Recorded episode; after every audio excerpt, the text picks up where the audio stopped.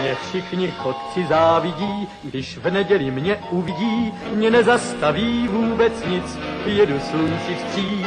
Já všude každý koutek znám a pěknou cestu vždycky mám, mě dobrý vítr provází, nic mi neschází. Hello, sziasztok, üdvözlök mindenkit, én András vagyok, ez pedig a Túnáp című podcast sorozat legújabb adása. Műsorvezető kollégáim ezúttal is Ákos. Sziasztok! És Gáspár. Höj.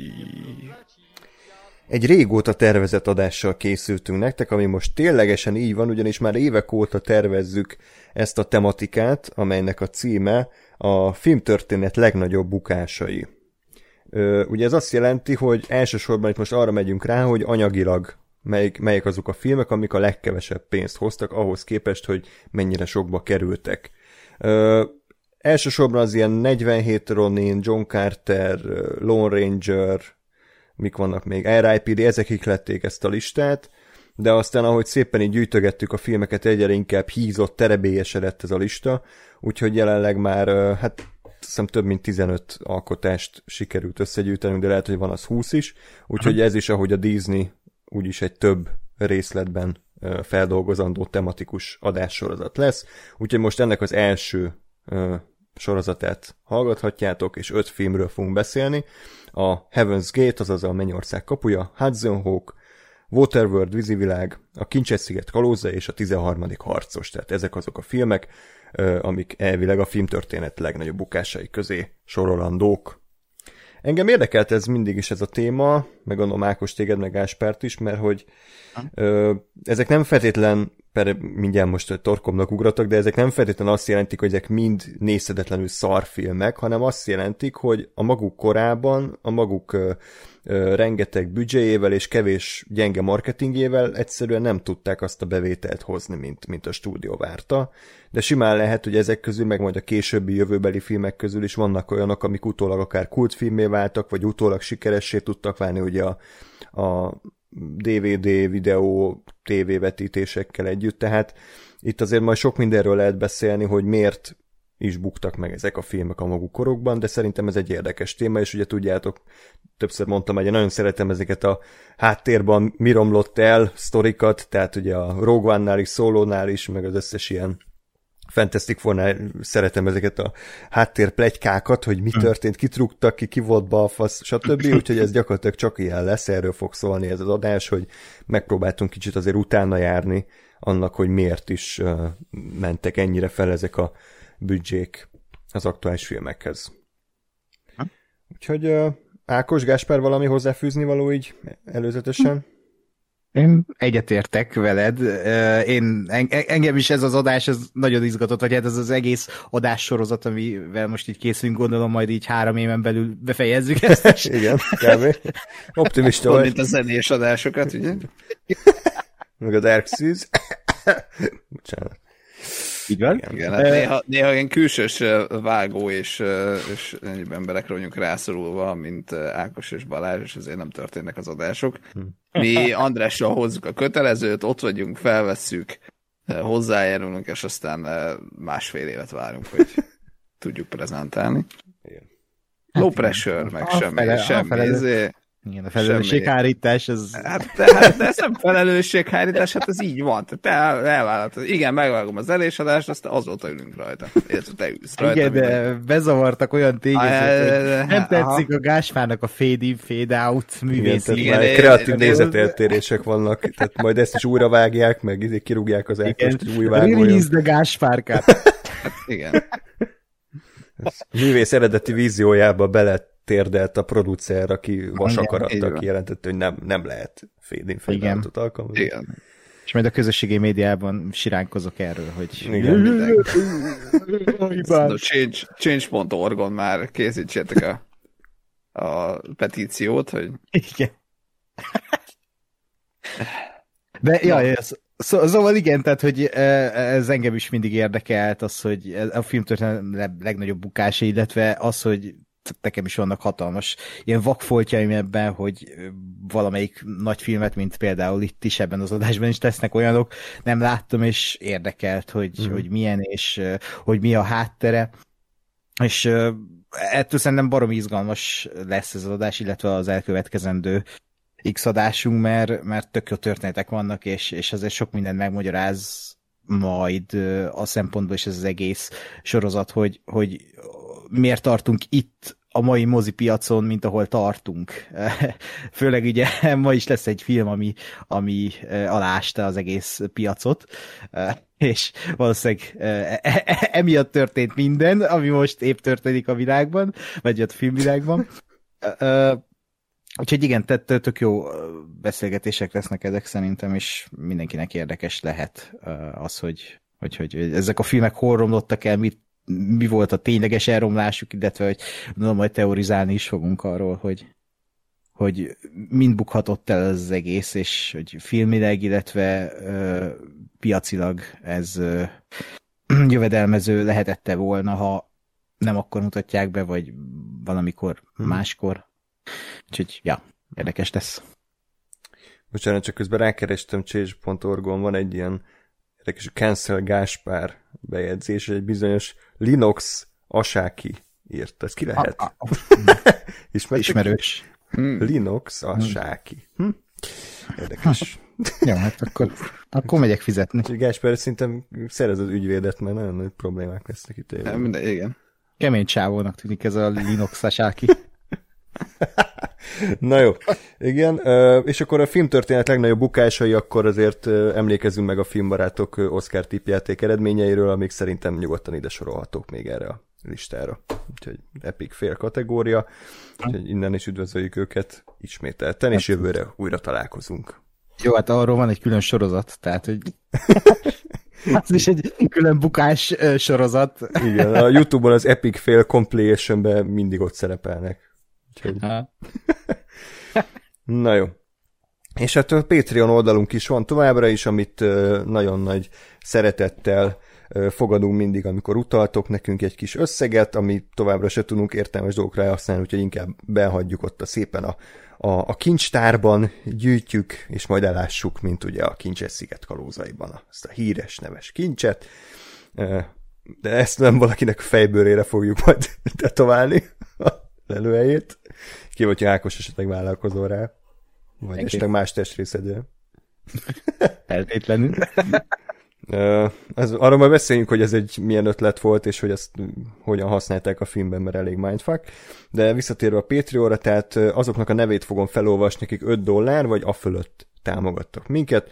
Tehát Bob Vance, N. László, Adorian, Adrián, Asoka Tano, így kell tenni? Asoka, ugye? Jó.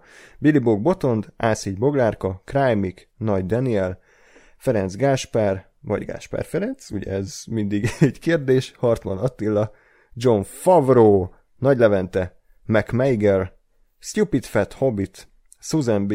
és Vámos Ilona. Köszönjük mindenkinek ismételten a hozzájárulást. Taps. Tök jó Ákos az új neved, örülök, hogy beleálltál ebbe a dologba. Tinox a sáki. Most láttam. Köszönöm szépen. Nem tudom, ki lehetett az, hogy ne is történnek ilyen fura dolgok. Ezt a Craig írt át. Én se értem, hogy lehet ideje erre valakinek. Na hát akkor filmtörténet legnagyobb bukásai, ugye azt előzetesen hozzá kell tenni, hogy azért ez nem annyira exakt műfaj, mint gondolnátok, tehát sok filmnél egyébként nem annyira egyértelmű, ugye, hogy pontosan mennyi volt a gyártási költség, mennyi volt a marketing és a bevétel sem mindig.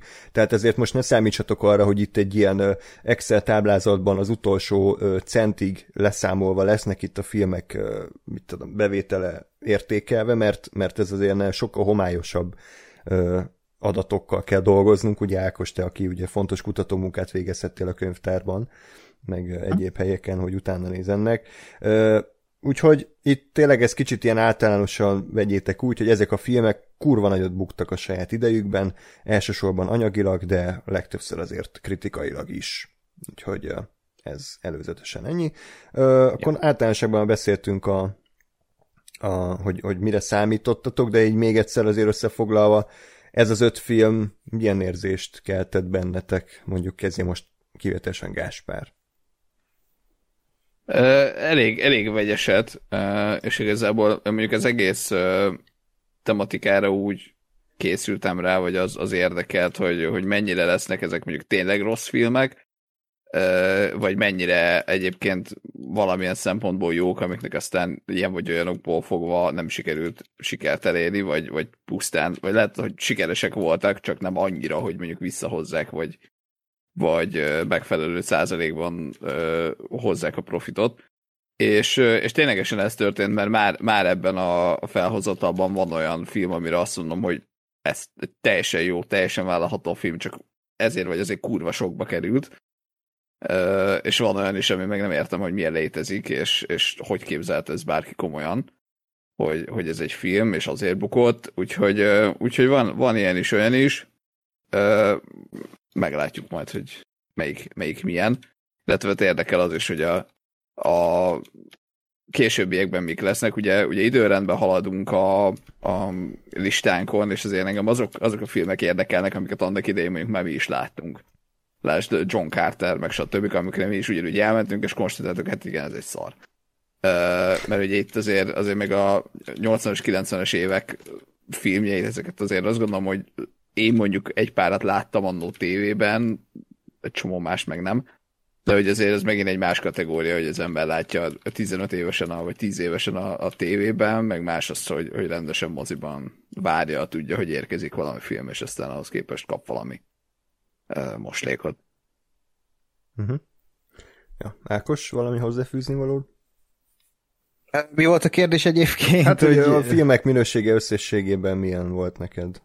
Ja, uh, én, én, is, én optimistán álltam ez az egészhez, hogy uh, tehát én nekem sok olyan film van így a, a listá, a kedvenc listámba, tehát hogy a kedvenc filmjem listájába, amik, amik másoknak egy hulladék, vagy megbukott kritikailag és anyagilag is, és nekem mégis egy olyan érzelmi, illetve bármilyen impulzus nyújt, nyújt ami, ami, ami számra a kedvenc filmjeivé emeli ezeket. Tehát ezért vagyok optimista, vagyis voltam, még amikor mielőtt elkezdtem nézni ezeket a filmeket, mert mert ö, nem feltétlenül azt jelenti az, hogy megbukott egy film a kasszáknál, hogy ez egy iszonyatosan rossz film, hanem azt jelenti, hogy, hogy tehát amit majd megbeszélünk, hogy bár, bármilyen tényező közre játszódott abban, hogy ott elbukott, megbukott, és érdekes lesz ez az adás abban a szempontból, hogy itt öt olyan filmről beszélünk, ami, ami ben, szerintem mindegyikben megvan egy bizonyos potenciál, hogy ez valami uh, iszonyatosan jó lehetett volna, aztán megbeszéljük azt, hogy miért nem lett az, amelyik nem lett az, és miért lett az, amelyik az lett. de érdekes élmény volt ez, a, ez az öt film így egymás után nézve, mert, mert azért így kicsit összeáll a kép, hogy annak idején, és valószínűleg amikor elérünk a 21. század filmjeihez, megfigyelhető lesz majd, hogy, hogy úgy próbálkoznak, de így a sok-sok összetevő egy ilyen nagy káosz, és ezért baszódik el egy film ö, minőségileg. Szóval érdekes, érdekes, érdekes lesz hmm. ez az egész. Igen, az talán lesz érdekes, hogy ugye szinte mindegyik filmnek más problémái adódtak, de mindig tehát ilyen egyéni személyi problémák, tehát hogy hm. ö, nem feltétlenül az, hogy mit tudom én, jött a nagy vihar és szétbaszta a díszletet, hanem ennél sokkal komolyabb ilyen felsővezetési hm. problémák, de, de ez mindig más, tehát valamikor egy szerzői alkotónak a balfaszkodása, valamikor a stúdió, valamikor a sztár, valamikor a hozzá nem értés, tehát hogy talán mindegyik filmnél kicsit más ö, problémák vezettek ahhoz, hogy ezek bukások legyenek, és ö, én egyébként összességében így egy érdekes kis egyvelegnek tartom ezt a listát. Itt elég sokféle film van, ugye van nagy történelmi eposz, van idétlen vigyáték, van fantasy Mad Max, van sima ilyen kalandfilm, meg ilyen barbárfilm, tehát hogy igazából elég sokféle és vegyes a lista, tehát nem mondható azt, hogy mit tudom én, csak és kizárólag a, a fantasyk, vagy a skifik, vagy a westernek, vagy ezek buknak meg, hanem igazából szinte bármilyen film meg tud bukni, ami kellően elszállt költségvetéssel rendelkezik, és nem találja meg a, a maga közönségét. Hm? azt ugye megint el kell mondanom, mint az előző adásokban, hogy én valahogy idén ilyen vajszívű lettem. Nem tudom, mi történt velem, hogy, hogy így kisimultak a ráncaim, vagy elengedtem bizonyos dolgokat, amik korábban idegesítettek. Egyszerűen nekem ez a félig teli pohár esete állt fönt szinte az összes filmnek, kivéve egy filmnél, ami kurvára idegesített, és abszolút nem szórakoztatott, de az összes többibe tudtam találni olyan értékeket, amikre azt tudtam mondani, hogy, hogy persze abszolút érthető, hogy ez miért bukott meg, és nem mondanám rá egy jó film, de találtam benne azért bőven minőséget is, és, és nem mondanám egyikre se, hogy nézhetetlen hulladék fos. Úgyhogy nem baj, hogyha nem ugyanaz a véleményünk lesz mindegyikről, ez továbbra is szerintem jót tesz a podcastnek. Az viszont nem segített, hogy azért volt egy kis szünet itt a megtekintések között, tehát a Heaven's Gate-et meg a Hadzonokot szerintem már több, több hete láttam, láttuk. Eléggé megkoptak bizonyos emlékek, illetve hát vagy a, meg a Waterworld-ot is, úgyhogy majd így próbáljuk kiegészíteni egymás emlékfoszlányait, hogy összerakjuk a filmeket. Igazából egyik se volt egy hihetetlenül maradandó zsigeri élmény számomra, ami megváltoztatta volna az életemet, de érdekesen ezek közül egyiket se láttam korábban, tehát hogy ez mind, mind egy új, wow. új nézés volt, úgyhogy ilyen szempontból is már legalább megértem, mert ki tudtam pipálni ezeket. Az egyébként filmtörténetileg, filmtörténelem szempontjából egy font, fontos, fontos filmek ezek. Uh-huh. Na, akkor kezdjünk bele, akkor Heaven's Gate, a Mennyország kapuja. Ákos, akkor belekezdünk a mesébe? hogy, hogy készült el. Erről a filmről van a legtöbb háttérinformáció, uh-huh. ugyanis már maga a bemutató előtt is már egy nagyon durva ilyen lejárató kampány ment a sajtóban a filmről, bizonyos újságírók megneszelték, hogy itt, itt, itt erre rá lehet menni, illetve készült róla egy Final Cut című dokumentumfilm, mit tudom én, 10-15 évvel ezelőtt, ami Youtube-on megtalálható, ami elég szépen összefoglalja, hogy, hogy mi ment gajra ennél az alkotásnál. Egyébként ez megvan, mert ennek a Final Cut-nak azt tudni kell róla, hogy a narrátora az a Willem Dafoe, Mm. és ez megvan, hogy ő miért van a, ebben a dokumentumfilmben, vagy miért őt kérték fel? Ah, igen, de mondd el, jó. Hogy ő szerepelt ebben a filmben, ez volt az első szerepe egyébként Willem Dafoe-nak, és hát igazából leredukálódott egy statiszta szerepre ez a szerep, mert egy statiszta úgy megröhögtette Willem Dafoe-t a forgatási szünetben, hogy ez a Michael Cimino rendezőt úgy féldegesítette, hogy kb. ilyen egy snitje van a Willem Dafoe-nak a filmben. Kirúgta a forgatásról. És, és konkrétan kirúgta aztán a forgatásról, és bosszúból elvállalta Willem Dafoe. Mert azért mert röhögött? Hát túl hangosan rögött, gondolom megzavarta a koncentrációban, okay. hogy éppen a 25 ezer egyére állítgatja át a statisztákat, és nem Igen. Igen, és ez a forgatási szünet, tehát ez hangsúlyos, hogy nem Igen. forgattak, hanem ez a forgatási szünet volt. és hát bosszúból elvállalta ezt a dokumentumfilm narrációt, amit 2004-ben csináltak egyébként, ezt a dokumentumfilmet, és baromi jó, szerintem. Ja. Ja. Ö, akkor ez jó, hogyha először elmeséljük ezt a történetet, és utána magát a filmet, vagy szerintem nem baj, hogy jó. Kontextusban van. Ja, hogy Ákos majd akkor így segíts nekem, meg akkor vedd át a szót, meg ilyenek. Én felírtam nagyjából a timeline-t. Ugye hm. összességből, aki nem tudná, a Heaven's Gate a Mennyország kapuja 1980-ban került bemutatásra. Michael Cimino az író rendező, aki korábban egyébként a szarvasodászért megkapta a legjobb rendezői Oscárt, meg a film is megkapta az Oscárt, meg Christopher Walken is, tehát ugye elég nagy uh-huh. kritikai sikert aratott, és ez a Heaven's Gate volt azt hiszem a harmadik filmje, ami így bekerült tényleg minden idők legnagyobb filmes bukásai közé, mai napig hivatkozási alap. Ugye a Waterworld-nek volt egy ilyen gúj neve, amikor kijött, hogy Kevin's Gate, mert ugye uh-huh. Kevin Costnernek a, az ego tripje volt az a film, úgyhogy tényleg ez a, ez a film ez így meghatározó lett a filmes bukásoknak a, a műfaján belül. ö, és akkor a háttérsztori annyi, ö, hogy 1919-ben létrehozták a United Artist nevű filmes stúdiót, ami azért volt érdekes, mert nem a nagy Fox, meg Warner, meg ezeknek a, a meg a cégeknek volt egy ilyen kis másolata, hanem tényleg artistok, tehát művészek hozták létre, Griffiths, Chaplin, Douglas Fairbanks és még valaki, bocsánat, de... Ford egyébként. Micsoda?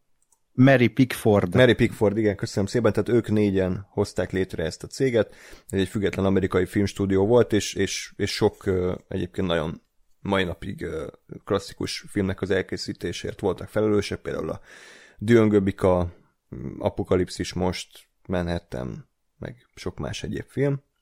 És egyébként itt hozzá kell tenni, hogy ez az, azért szedték a rendezők ezt a stúdiót, mert ez a stúdió a szerzőiséget támogatta. Uh-huh. Ugye a 60-as, 70-es évek Hollywoodjában az az új Hollywood, ami 69 után jött, e, e, ez pont erre ment rá, hogy ilyen nagy szerzői filmek, amik nem blockbusterek, de nagy stúdiórendszerben készült filmdrámák, ilyen monumentális eposzok, és, és ez a stúdió nem kontárkodott bele abba, hogy most nem tudom, így, így a, a, a, a, a napi felvételekbe, tehát nem, nem volt ott egy producer, és mondta meg a Martin Scorsese-nek a nem tudom, a dühöngő bikánál, hogy hogy vegye fel, vagy hogy ennek benne kell lennie, vagy hogy ennyinek kell lennie, ennyi játékidejű filmnek.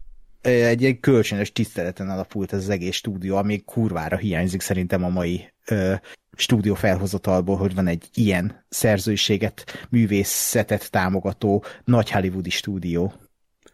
Igen, és ez egyébként nem csak kis költségvetésű, hanem nagy költségvetésű filmekre is ugye igaz volt, tehát hmm. abban különbözik mondjuk a mai ilyen, tudom, A24, meg mit tudom én, Blumhouse, hogy ezek ugye általában ilyen nagyon kis költségvetésű indie filmek, hmm. Amiket most mondtam, de United Artists-nek készültek tényleg nagy igazi nézőkassa kasszarobbantó filmek is.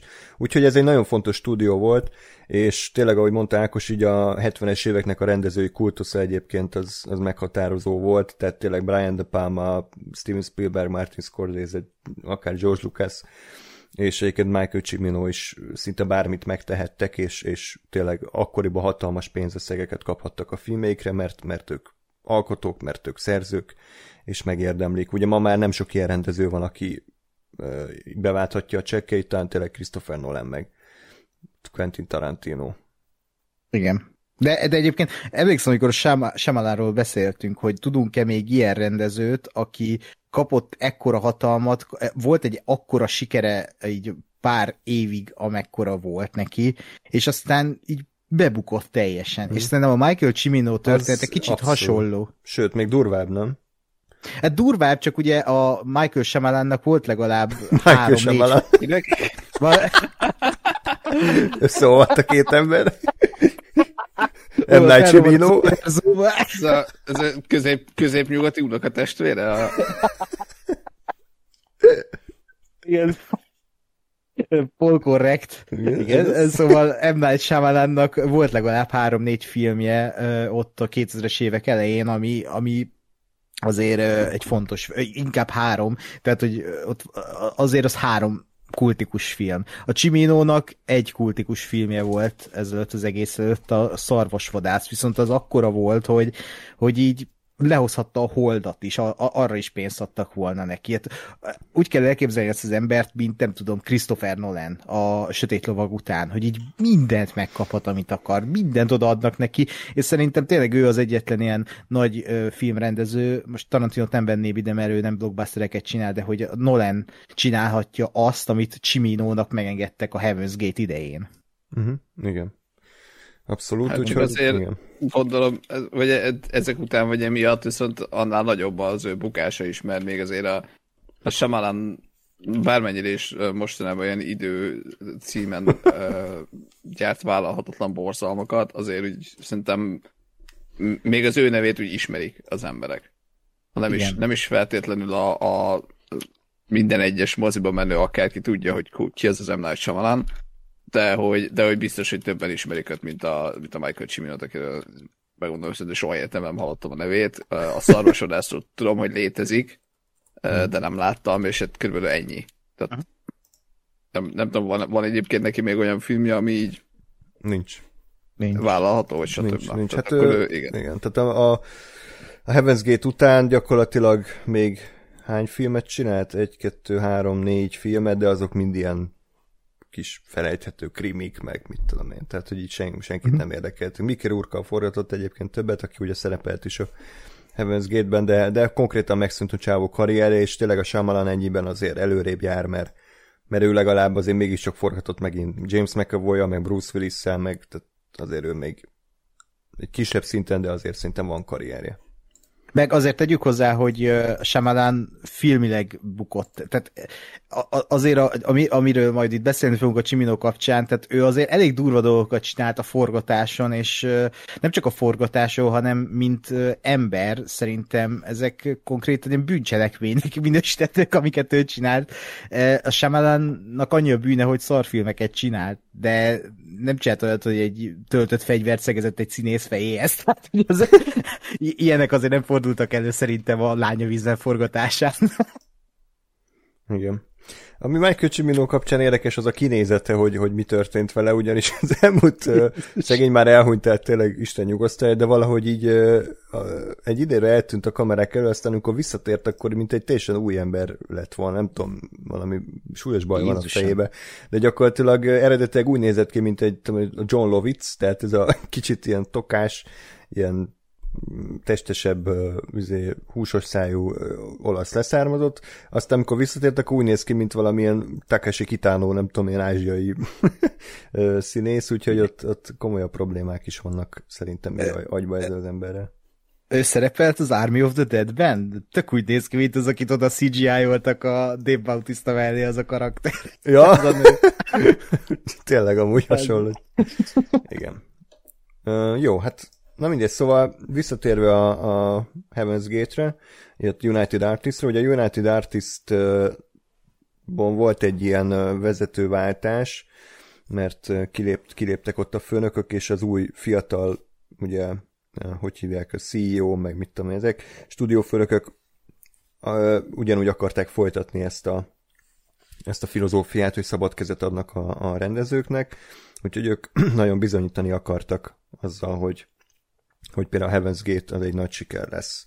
Ugye, miután Michael Cimino ö, Oscar-t nyert a Deer Hunterrel, akkor meg is állapodtak, hogy a Heaven's Gate-et náluk forgatja, és az eredeti ö, büdzsé az 7,5 millió dollár mm. lett volna, ami egy ilyen, akkoriban gondolom egy ilyen közép, középkategóriás büdzsé, mert azért mégiscsak azért több száz évvel játszódik a múltban, díszleteket kellett építeni, rengeteg statiszta, tehát ez így mind rendben van. Mm és ö, ö, egyébként a rendező ezt úgy vezette fel, hogy ez a film lesz az új arábiai Lawrence, az új hm. elfújta a szél, és, és a legjobb amerikai western, ami valaha készült. Tehát ez, ez volt a, a cél. Uh-huh. Uh, és akkor Ákos, kezdjünk bele abba, hogy mi történt a forgatáson, tehát ugye elkezdődött a forgatás, és uh, kiderült, hogy uh, azért Csimino nem teljesen mondjuk egy ilyen nem arra megy rá, hogy mindig annyit forgasson, amennyi ki van írva a diszpóba, mondjuk úgy, hanem lehet, hogy kicsit elidőzik a részleteken. Például azon, hogy amikor a képen látható 200 statiszta van, akkor ő, ő az, aki egyesével oda megy egy megafonnal, és elkezdi irányítgatni, hogy te állj egy kicsit balra, nem, nem te te, nem te állj egy kicsit jobbra, jó. Akkor ott a sapkás hölgy igen, tehát egy kicsit állj hátrébb. ne, ne, ne, ne, fordulj meg inkább. Te, gyere, te szakállas csávó, hogy... Na és ez ment két és fél órán keresztül, minden, minden reggel körülbelül, hogy Michael Cimino egyesével rendezgette a, a statisztákat, illetve szeretett azért jó sok ö, téket felvenni a, a beállításokból, tehát ugye Brad Dourif mesélte, aki ugye kígyó nyelvű Grimm a gyűrűkorában, szerepelt ebben a filmben is, hogy ö, nem volt abszolút szokatlan, hogy egy 40-50-szer is felvesznek egy bizonyos mondatát, mert a Csimino nem tudta feltétlenül, hogy mit akar majd az utómunkában, ezért felvette mondjuk úgy, hogy viccesen mondod, vett fel úgy, hogy szomorúan mondod, vett fel, vett fel úgy, hogy, hogy hmm. dühösen, és akkor ezt így végigvették. Észre elképesztő egyébként. Tehát a, nekem a kedvencem, ez az újrafelvevésnél, az a, az, az öt másodperc a filmben, amikor van egy jelenet, amikor a Chris Christopherson részegen így elaludt, és felkelti a falu népe, és úgy, úgy ferjad, hogy így ostor csap a falu népe felé, tehát felvesz egy ostort, és akkor csap egyet vele. És ez, ez ilyen öt másodperc a filmben. És ezt 52-szer vették fel, és egy egész forgatási nap elment erre az egészre. Tehát, hogy ez e- e- egészen elképesztő, hogy Igen. mit meg nem engedtek maguknak. Gasper, ezt el tudod képzelni, hogy egész nap azt csinált, hogy a Chris Christopherson egy ágyban fekszik, ostor csapkol, és azt vesszük. Tehát ez a mai diszpó. Engem, e- figyelj, ez nekem nagyon jó, mert akkor egy sor, és kész. És hmm. nem hát kell igen, csak sajnos nem ennyi volt kiírva a diszpóba. Hát igen, de, de, pont, De pont erre akarok rákérdezni, hogy egyébként tehát oké, okay, hogy, hogy, hogy a United Artist nem ezé, tehát mondjuk a producerek nem, nem szólnak bele, de azért ez így nem tűnt fel elég hamar a népeknek, hogy, hogy így hello a csávó, az kurvára nem hozza hát, a napi dolgot, és akkor nem, nem kezdték ebbe basszatni egy kicsit? De, hogy... egy idő után, egy... igen, csak... De abban reménykedtek ugye, ott mondta is a, az akkori United Artistnak a, a vezetője, vagy nem is tudom, valamelyik producere, hmm. hogy, hogy végnéztek így a film történelme, hogy az utóbbi években történt-e ilyen, és akkor úgy megnézték ugye a Kleopátrát, hogy ott is voltak gázos dolgok, de végül is a film az jó lett, illetve az apokalipszis most, ahol, a, ahol katasztrofális, ugye az is egy elég jó kis dokumentumfilmet hmm. felől el a forgatása, hogy ott is káosz volt, hogy a poklot járta meg a stáb, és a végeredmény az egy kultikus film lett, és itt is ebben reménykedett a, a vezetőség, hogy oké, okay, itt egy ilyen eh, maximalista, perfekcionista rendező, aki egy egészen más világban él, eh, és el vannak csúszva, de hogy oké, okay, ha nem rúgjuk ki, akkor ebből még az lehet, hogy ez a film kurva jó lesz, és, és, és mindent bezsebel. De aztán ugye nem ez történt. Hát igen, de, de tehát ugye ez egy nagyon hosszú döntési folyamat volt, tehát ugye tegyük hozzá, amit elmondtunk, sztori, ez körülbelül még csak 6-7 napnyi forgatás, tehát hogy nem hónapok teltek hanem még csak 6-7 nap, de de az biztos, hogy például az is probléma volt így Gásperra reflektálva, hogy a producerre a filmnek az a Michael Cimino-nak az egyik legjobb barátja volt, egy nő, aki igazából semmit nem csinált. Tehát, hogy ugye a producernek pont az lenne a dolga, hogy néha megmondja a rendezőnek, hogy hogy ne az, hogy mit csináljon, hanem mit ne csináljon. Tehát például ne vegye fel 52-szer, hogy Cristoforo, vagy hogy hívták a Christopher mi, hogy, hogy hívják? Christopherson. Ja, Christoporo. hogy ott részegen okay. ott csattogtat az ájban. Tehát ezt így esetleg ne csináld. Tehát nem volt senki ilyen a forgatáson, aki, aki ezt mondhatta volna a rendezőnek, mert a rendezőnek teljhatalma volt. És akkor azt sikerült ezzel elérni, hogy hét nap után 900 ezer dollár per másfél perces ezért büdzsét sikerült csinálni, tehát másfél perc forgatott anyagra 900 ezer dollárt költöttek el, és két hét után, tehát 14 nap után 10 nap lemaradást hoztak össze a, az ütemtervben. Tehát ki, hm. kimatakozták, hogy ezzel a tempóval az eredeti 69 nap helyett 200 napig kellett volna forgatni a filmet, és 12,5 millió dollár végső költségvetés helyett 50 millióba került volna, ami akkor a minden idők legdrágább filmje lett volna. Úgyhogy igen, kicsit Egész, egészenek. Igen, és az a durva, hogy ezt lehetett volna olcsóbban is kihozni, és lehetett volna gyorsabban is, és lehet, hogy még egy jó filmet is kaptunk volna, de egyszerűen annyira elszaladt a ló, ilyen történetek keringenek, ami most nem tudom igaz, te is nem tudom képzelni, hogy a, a Cimino egy komplet öntözőrendszert építetett ki a filmvégi csata jelenethez, hogy a, a fű az ott kurva zöld legyen, és azért, hogy mielőtt így belocsolják vérrel, hogy még inkább úgy uh, szembe hogy hm, gyönyörű zöld, és akkor utána még ilyen piros. és ezért egy öltözőrendszert építettek ki oda. Tehát ez egyszerűen...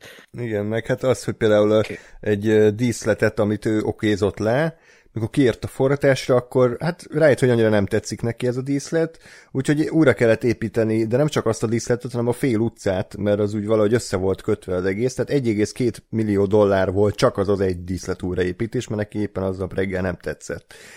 Uh, illetve a maga végső csatajelentet is egy olyan helyszínen sikerült leforgatni, ami bármilyen emberi településtől három óra autóra volt, és úgyhogy egy ilyen földúton mentek jó. végig.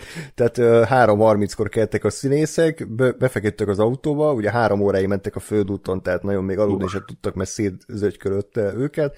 Egész nap forgattak, ugye teljes káosz, őrület, minden több sérülés, meg valami, és vissza az autóba, és három óra, három óra megint a földúton, tehát elképesztő. Nagyon durva. És egyébként akkora féreg volt még ez a Cimino, hogy a United Artists stúdiónak feltűnt, hogy a, a földbérlés az rohadt drága, amin forgatnak. És így utána néztek, vizsgálatot indítottak, és kiderült, hogy a, a földet a Cimino birtokolja. Hát így, még neki fizet a United Artist, hogy a saját filmét ott forgatják a saját földé, földjén. Hát, igen, igen, Hát így kell, ez jó, jó magyar. Hát ez ilyen jó oligarha viselkedés. igen. Nem hiába erről szólt a film, ugye? Igen, tehát Nagyon meg nyilván az ilyenek, ez már a Gáspárnak ugye egy, biztos egy, egy jobban átéltő dolog, ugye a mi penalty, mint ilyen fogalom az a Csiminónak semmit nem jelentett, ugye a mi penalty az azt akarja, hogy ha mondjuk egy 12 órás forgatási napnál, hogyha 6 óra után nem adott ki az ebédszünetet, mondjuk egy 15 perces türelmi idővel, akkor plusz pénzt kell fizetni a stábtagjainak, mert ez ugye megéleti őket, főleg Amerikában, ahol nagyon durva ilyen szakszervezeti ö, szabályok vannak. Például volt egy olyan nap, amikor az volt betervezve, hogy akkor egy ilyen tájképet vesznek fel, egy kép, jó, oké, hajnalba kimentek ö, négyre a, mit tudom, megint mögé a faszba, és Csimino nem volt elégedett az éggel, mert egy túl felhős volt, úgyhogy akkor várunk. és az a nap az azzal ment, hogy vártak. Hát, még mindig ott a felő, hát akkor várunk, tudod, eltelik 6 óra, eltelik 7, 8, 9, 10 órája vannak már és így kérdezik tőle, hogy "E, rendező úr esetleg nem lehetne ebédelni, és akkor mi, mit mondott a csávó, hogy hogy ebéd? Ez fontosabb az ebédnél, és, és nem Igen. csinált semmit. This is bigger than lunch. Ja, igen. De, de ugyanúgy vártak, vagy, vagy, vagy akkor, várt. akkor forgatott pont. Nem, akkor vártak. Tehát ez az a várós nap, hogy így még annyit se engedett, hogy akkor addig megegye a stáb az ebédjét, amíg várnak, mert mi van, hogyha pont akkor megy el a fel. Aha. Király. És egyébként ez az egész azt szülte, hogy a John Hurt közben elment leforgatni a David lynch az elefántembert, és amire azzal végzett, még mehetett vissza a Heaven's Gate-be forgatni. Hát látszott is rajta a végén, hogy azt se tudja, hol van, amikor így kóvágott, meg ilyen baromságokat beszélt, tehát szerintem Á, Ezt nem is értettem. Most már értem, hogy, hogy miért, miért beszélt random mondatokat a csata közepén, pont a lincs jött, gondolom, és kicsit ben, ben, átragadt rá biztos az öregből valami. Igen. Egyébként aztán a stúdió persze egy idő után észbe kapott, és elég durva hereszorítóba rakták a Csiminót, tehát egyrészt kiküldtek egy executive akárkit, hogy azért kurvára nézem mert már rá, hogy mi történik a forgatáson, akit egyébként a Csimino kitiltatott aztán, de, de valahogy megoldották, és ö, valahogy megfenyegették, hogy mit tudom én, vagy átadják az irányítást egy a a Transamerica részvényeseinek, ugye, akik birtokolták a United Artistot, és ugye azok mindenféle kreatív uralmat elvesznek a Csiminótól, vagy pedig mostantól azt csinálja, amit le van írva a diszpóba, és nem forgat túl. És egyébként ez egy pozitív része a, a Csiminónak, hogy ezut- ezután valahogy le tudott állni. Tehát, hogy ha jól emlékszem, akkor ezt elmondták, hogy utána azért úgy lehozta a napokat normálisan. Tehát, hogy képes ő egyébként normálisan forgatni, tehát a szarvasodászról se jöttek olyan hírek előzőleg, hogy ilyen balfasz őrült módjára túlforgatott mindent, tehát egy idő után aztán nagy, nagy nehezen sikerült leforgatni a filmet, és egyébként Gáspár, hogyha nem én nagyon értettük, hogy ez a prológus, ugye ez a 20 perces random Oxfordi prológus, az mi a fasz a filmben, az jó, jó, hogy nem értettük, mert ez egy utólag hozzáforgatott rész volt, utólag harcolta ki a Csimino, hogy akkor adjatok még nem tudom menny, hány milliót, 3-4 milliót arra a szekvenciára, hát nem biztos, hogy kellett. Hát így még kevésbé értem, mert hogyha leforgatták, és mert, mert nekem az volt ugye a gondolatom, hogy az ott valami, valami sztori kezdemény, vagy valami olyan sztori szál volt, ami aztán nem került be, vagy egy félig meddig került be, vagy nem tudom én kiírták, de hát ez így rosszabb, hogy azt még utólag rakták hozzá, még, még kevésbé látom értelmét, ez mi a franc volt. Mire gondolt a költő? Ez hihetetlen. Körülbelül. És ami még fontos egyébként ennél a filmnél, az a, az American Humane Society, ugye, ami minden film végén ott van ez a, ez a állatjogi szervezet védőszöveg, hogy a forgatás alatt egy állatnak sem esett baja, de, de, de amit kötelező kiírni, és illetve ennek a szervezetnek ö, kötelező és kötelessége kimenni, ö, ellenőrizni a forgatásokat, hogy az állatokkal hogyan bánnak, és hogy ne sérüljenek meg, ne, ne történjen semmilyen erőszak az állatokkal kapcsolatban. És ez ennek a filmnek köszönhető, hogy minden, uh, minden film végén ott van, és hogy minden filmre kiárnak, ami egyébként szerintem nem egy rossz dolog. De hogy itt konkrétan ebben a filmba, filmben igazi kakasviadalokat csináltak, lefejezett csirkék voltak a forgatáson, és elvileg, nem tudom én, négy vagy öt ló meg is döglött a forgatáson, és egyébként ezeket a lovakat, amik a filmben szerepelnek, ezeket külön castingolta még a Csimino, tehát ló casting is volt. Pedig Sarah Jessica Parker ugye nem szerepelt a filmben, de... Ah, igen, igen. jó, okay, jó, jó poén. Jó. Úgy, ez, tehát, nagyon durva, hogy miket elindított ez a film és ez a forgatás, hogy, hogy a jövőben aztán mi a, a standard uh, protokoll a filmforgatásokon.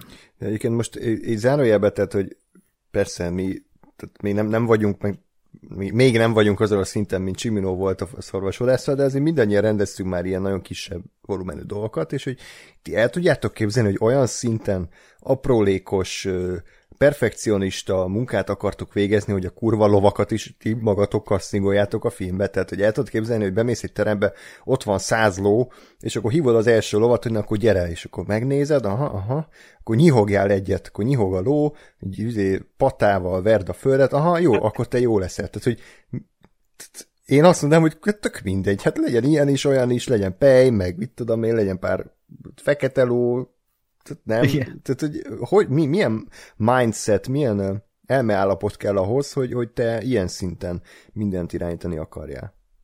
Hát ő egy kül- külön Van világban ilyen. élt, igen. Jó. Igen, abszolút, abszolút létező dolog, hogy, tehát az, hogy nem, nem, nem tudja elengedni, és nem tudja kiengedni a kezek közül azt, hogy, hogy mi van, az, az egy abszolút abszolút létező dolog. Az, hogy, az, hogy ez baromság, az egy másik kérdés, de hát ugye amikor a rendező azt gondolja, hogy ő most megcsinálja élete művét, hmm. akkor ugye ott minden kurva fontos, és ja. Ja, mindenki más, és, és, és azt nehéz belátni, vagy meglátni, hogy ezt a nézőt kurva nem fog érdekelni, hogy milyen a ló. Hát sajnos. Tehát, hogy nyilván jó legyen valamilyen, tehát hogy ne a izé, tehát lehet azt mondani, hogy mondjuk a fő, főszereplőknek a lovait azért szeretném kiválasztani, mert mondjuk izé, lehet, hogy ez, hogy az jobban illik hozzá, meg ne legyen az egyik nem tudom én, 5 méter magas, a másik meg 10 kiló, már az meg hülyén néz ki, és de ezen kívül senkit nem érdekel. Ja, ja. Hát ugyanúgy, hogy a statiszták se, hogy most ki áll, ki mellett, ki hogyan, ki, hát, ki, ki előtt, ki mögött, tehát ezek... Ja de most erről eszembe jutott megint a, a Michael Shyamalan a könyve, amiben ugye az volt, ha jól emlékszem, hogy a Paul giamatti úgy castingolta be, hogy meglátta a cipőjét, vagy hogy meglátta a kis cipőjét, és tudta, hogy ő lesz a főszereplő, Igen. mert hogy valami ilyesmi. Tehát, hogy... Kicsit, a, kicsit a másik oldal. Igen. Oké. Okay. Hát aztán nem is lett volt annyira jó szegény Giamatti abban a filmben, tehát láthatóan küzdött, úgyhogy lehet, hogy nem a cipő alapján kéne kasszingolni. Kedves sem olyan. Tekintve, vagy valószínűleg nem azt a cipőt hordta a filmben. Á, de maga a cipő olyan, mint a karakter valószínűleg. Ja, értem. Ez uh-huh. Jó, ö, igen, szóval Szóval ez volt a forgatás, nagy nehezen elkészült, és akkor ugye Michael Cimino értelemszerűen az utómunka és a vágás részét is teljes mértékben uralni akarta, tehát konkrétan bezárkozott egy szobába egy vágónővel, és akkor nekiestek a egyébként 225 órányi leforgatott filmnek. Release, release the cut. Hát ez még egy külön tudom, sorozat kijönne belőle, csak a Heaven's Gate 225 órájából, vagy nem tudom, külön filmfesztivált lehetne csinálni. Um, az rossz, hogy ja. pont ennyinek tűnt maga a film is, mintha, mintha nem vágtak volna ki semmit, és az egészet nézni. Még annyit csinálta Csimino, hogy egy fegyveres biztonsági őr állt az ajtó előtt, hogy nehogy egy véletlenül United Artist emberei esetleg rá akarjanak nézni, hogy, hogy mi történik a vágószobában, és a, az árakat is lecseréltette, hogy, hogy ne tudjanak bejönni, ha akarnak, úgyhogy hajrá, hajrá. El is készült az első. Ez jó fej ez a csávó. Ah. Így, így biztos, biztos így kapott volna még lehetőséget a, a United Artists-nál. Persze, gyere megint filmet csinálni. Hát a siker lett volna, szerintem hát ennek ellenére is. Lehet, de hát azért mégiscsak. Ja. És akkor elkészült az első vágás, hát ez a szó, hogy vágás, ez, ez elég jó indulatú a film hosszát tekintve, és azt mondta Csimino, hogy nem teljes, egy ilyen 15-20 percet még ki lehet belőle vágni, És akkor leültek a, tudod, a stúdiófőnökök, mit tudom én, 44 millió dollár, tehát hogy 400 százalékos túlköltekezés, meg mit tudom én, 9 hónapnyi forgatás után, hogy akkor mi lett a végeredmény. 5 óra 25 perc, ennyit kellett végülniük MSG-ből. Azért, azért szegényeket én megsajnáltam, tehát hogy azért még az a legnagyobb ellenségemnek sajnálom, hogy 5 óra 25 percig nézze a Heaven's Gate-et. Mondták Csimilónak, hogy normális, hogy szintén ki a szar fogja ezt végignézni, és akkor végül, amit bemutattak annól, meg amit mi is láttunk, ez a három és fél óra körüli játékidő lett, ami egyébként maga a rendezői vágás. Tehát, hogy ez, ebben nem pofázott bele a stúdió, ezt nem vágatta újra, úgymond, hanem ez a Csimino ezt leokézte, hogy igen, ez maga a film. És És akkor én gondolkodtam egyébként, a, miközben néztem, hogy, hogy ugye egyrészt azért 80-ba készült a film, tehát ugye több mint 40 éve, azért azóta a filmeknek a tempója is változott. Tehát, hogy ha ma megnézel egy alien vagy egy majmok bolygóját, vagy akármit, azok azért lassú filmek, pedig azok műfajfilmek, tehát skifi, meg akció, meg horrorfilm. Tehát egyszerűen változott, minden gyorsabb lett a mai világban, ugye, és gyorsabban kapjuk az információt, tehát ez így rendben van. És gondolkodtam, hogy a Heaven's Gate csak azért tűnik el lassúnak, mert régi film.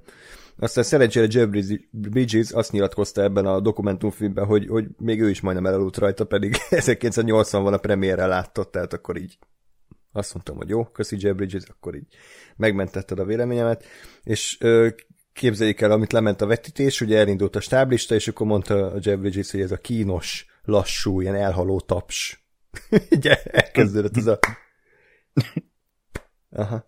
Ugye két embert, egyik a Csimino volt valószínűleg, tehát hogy nem, nem volt egy nagy, nagy siker a film.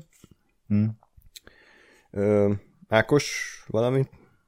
Hát én, én még egy olyat olvastam még, hogy lement a vetítés, és ugye másnap jöttek a kritikák, és uh, Csimino annyira megrettent, hogy azonnal levetette a műsorról ezt a három és fél órás verziót, és uh-huh. 1981-ben újra bemutatták egy ilyen két és fél órás verziót csinált belőle, és az futott normálisan aztán a mozikban. Uh-huh. De ugye ez a három és fél órás az, ami úgymond a, a normál verzió, a rendezői verzió, amit mindenki ismer és mindenki látott, de mégis ez a két és fél órás verzió ment a, annó a mozikban 81-ben.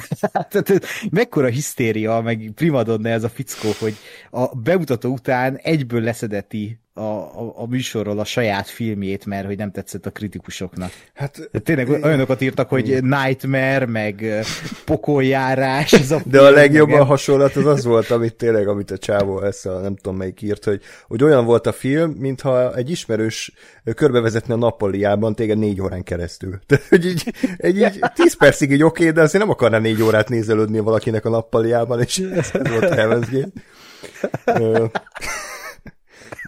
És a Csimino meg olyan szinten érthető, hogy ő tényleg ezt a mesterművének szánta, tehát hogy ő ezt, ezt tényleg egy szívből akarta, hogyha valami elmondható, hogy pozitívum, hogy ő ezt tényleg jóra, jóra akarta megcsinálni, tehát hogy ő nem, nem volt annyira ilyen elszállt, mit tudom én, csak magának ilyen filmes, hogy csak neki tetsz, hanem ő tényleg azt akarta, hogy az emberek szeressék, azért is ment bele, akkor legyen három és fél óra, meg azért is lett ő filmes, tehát ő nem egy ilyen elborult művész fasz, hanem egyszerűen csak kicsit túl perfekcionista, meg, meg pszichopata amúgy, de az mindegy. Úgyhogy ez a két és fél órás verzió tőle ez egy ilyen hatalmas áldozat volt, hogy jó, akkor basszátok meg, levágom az egyik karomat, neztek itt van, kevesebb, hmm. rövidebb, vigyétek, és az a verzió se aratott aztán igazán nagy sikert. Tehát akkor már ugye annyira negatív volt a, a Heaven's Gate-nek a szájhagyománya, hogy már semmi nem segített azon a filmen, úgyhogy meg is bukott összességében az mondható el, hogy 44 millió lett végül a költségvetés, és 1,3 millió dollárt sikerült visszahozni. A United Artists 1,3 milliót, igen. De ez csak Amerikában, nem? Mert én 4 Azt millióról akkor... tudok.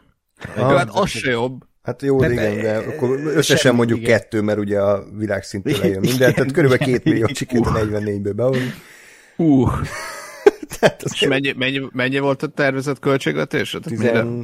10, 11? 10, 11. Hát, tehát, hogy ezt semmelyik univerzumban nem, nem hozta vissza még csak a igen, igen, igen, igen, igen. Ez jó.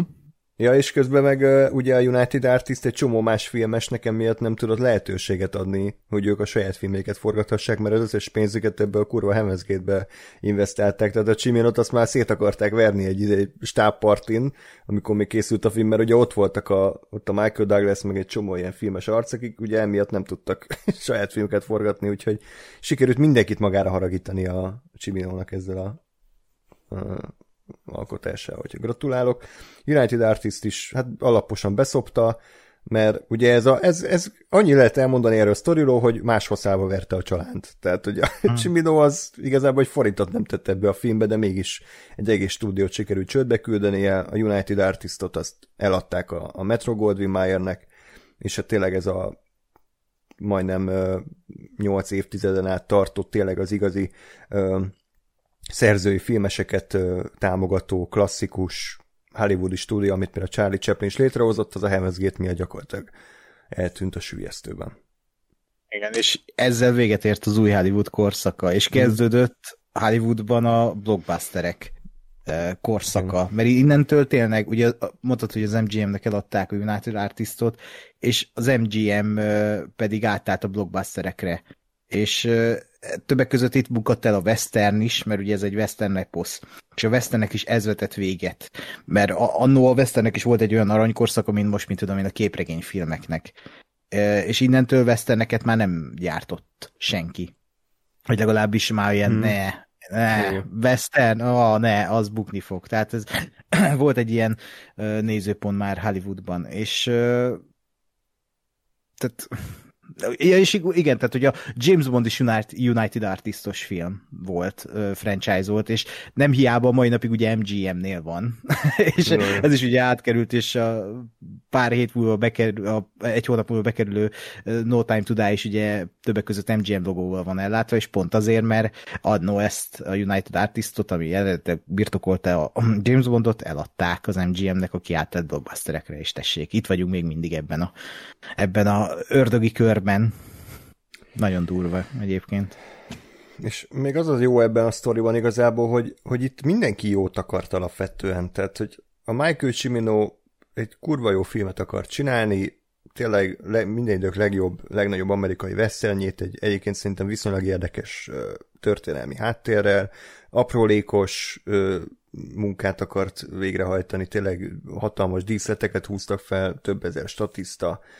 Ö, a United Artists pedig igazából támogatni akart egy szerzői filmest, tehát hogy őket se lehet hibáztatni, mert ők meg azt mondták, hogy nem veheti át egy másik rendező random félúton a Heaven's Gate-et, mert ez egy Michael Cimino-nak a filmje, tehát ő írta, ő a, az kreatív megalkotója, tehát nem lehet behozni egy, mit tudom én, Martin Scorsese-t, hogy, hogy fejezze be, mert nem, nem tudja. Tehát azt mondták, hogy mi ebbe beleállunk, lehet, hogy hatalmas bukás lesz, de lehet, hogy nem, feldobunk egy érmét, és, és meglátjuk, mi lesz. Tehát ilyen szempontból én nem tudok igazából senkire haragudni. Jó, olyan szempontból igen, hogy Michael Cimiról, mint magánemberrel haragszom, mert tényleg egy pszichopata fasz volt.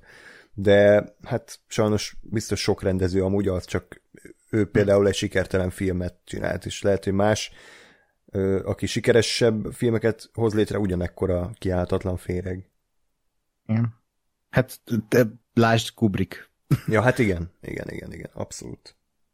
Abszolút.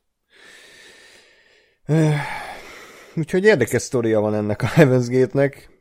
És milyen maga a film? Gáspár? Szar. Na, ezt akkor nem ezt mondtad? Hát igen, egy rohadt hosszú, és, és tényleg ez a, ez a nappal is hasonlat, ez, ez abszolút működik, mert tényleg olyan, hogy így egy darabig érte, meg egy darabig jó, meg oké, okay, lassú, és aztán így meg mindig semmi se történik, és még mindig, és még mindig, és még mindig ugyanaz a azért három mondatos sztori, csak rohadt hosszan elnyújtva, és aztán a második felére ott, ott ebéd után voltunk, akkor kellemesen így, így be, beütött a kajakóma, akkor így nagyon jól el, el tudtam nézegetni, csak, csak azért nem, nem ez volt a, a hogy mondjam, a, a cél, hogy, hogy félállj úton így, így bámuljon ki az ember a fejéből, és valami, valami ott menjen a tévében. Ö, és az a, az a durva, hogy egyébként látszik, hogy hova ment el a pénz, vagy hát egy része.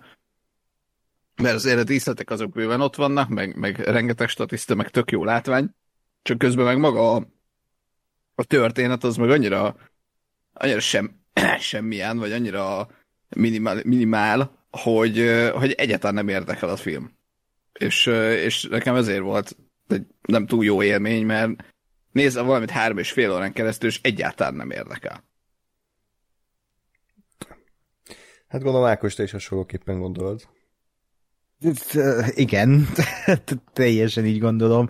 Én filmnézése közben úgy fogalmaztam meg magamban, hogy ez a film, ez a, a Wikipédia, a film. Tehát, hogy így, mintha fogták volna erről a korszakról a Wikipédia cikket, és akkor így ezt megfilmesítették volna betűről betűre. De hogy így semmi karakterisztika, semmi uh, érzelem, semmi érdekesség nincs benne, csak megfilmesítik azt, ami le van írva a papíron, teljesen szintelen, szaktalan, valami ilyen mozgóképes festmény, mert egyébként azt ki kell emelni, hogy a Zsigmond Vilmos képei szerintem frenetikusak, tehát gyönyörűen mm. fényképezve ez a film, és kb. ez az egyetlen értékelhető momentum számomra, ami legalább négy óráig ott van a filmben, tehát ez úgy végig kitart, de egyszerűen tényleg a karakterek nem érdekelnek, a, a, a történet, akár még lehetne jó is, mert mert a mai napig aktuális sajnos az, amiről szól. Lehet, hogy azt még el se mondtuk egyébként, hogy ez, ez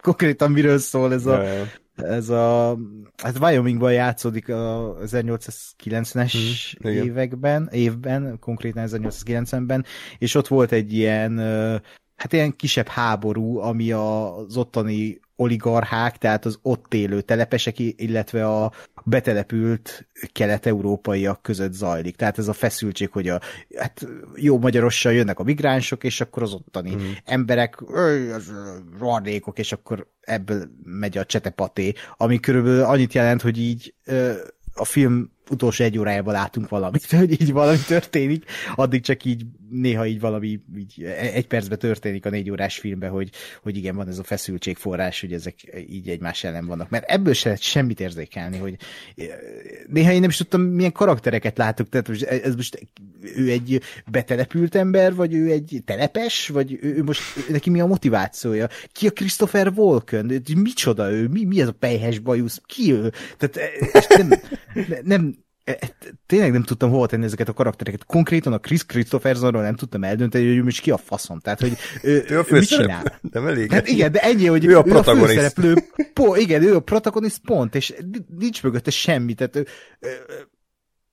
ne, nem néha csinálni dolgokat a filmbe, hogy így oké, okay, akkor ő a jó fiú, de hogy de eddig mit csinált, hogy miért van ott? Mi, mi, egyszer csak így hazamegy valahova, ott van az Isabella Hooper, és így csak úgy vannak, és fél óráig el van húzva egy rohadt ilyen szerelmeskedő jelenet, meg táncolnak, meg semmi kimondott szó, semmi érzelem,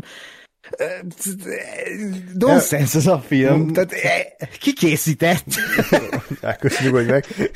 Mindig jobb, mint, jobb film, mint a Ready Player One, tehát tegyük, tegyük hozzá. Így van. Ez, ez egy, már mondok egy olyat, ez, ez a film rosszabb, mint a Space Jam 2.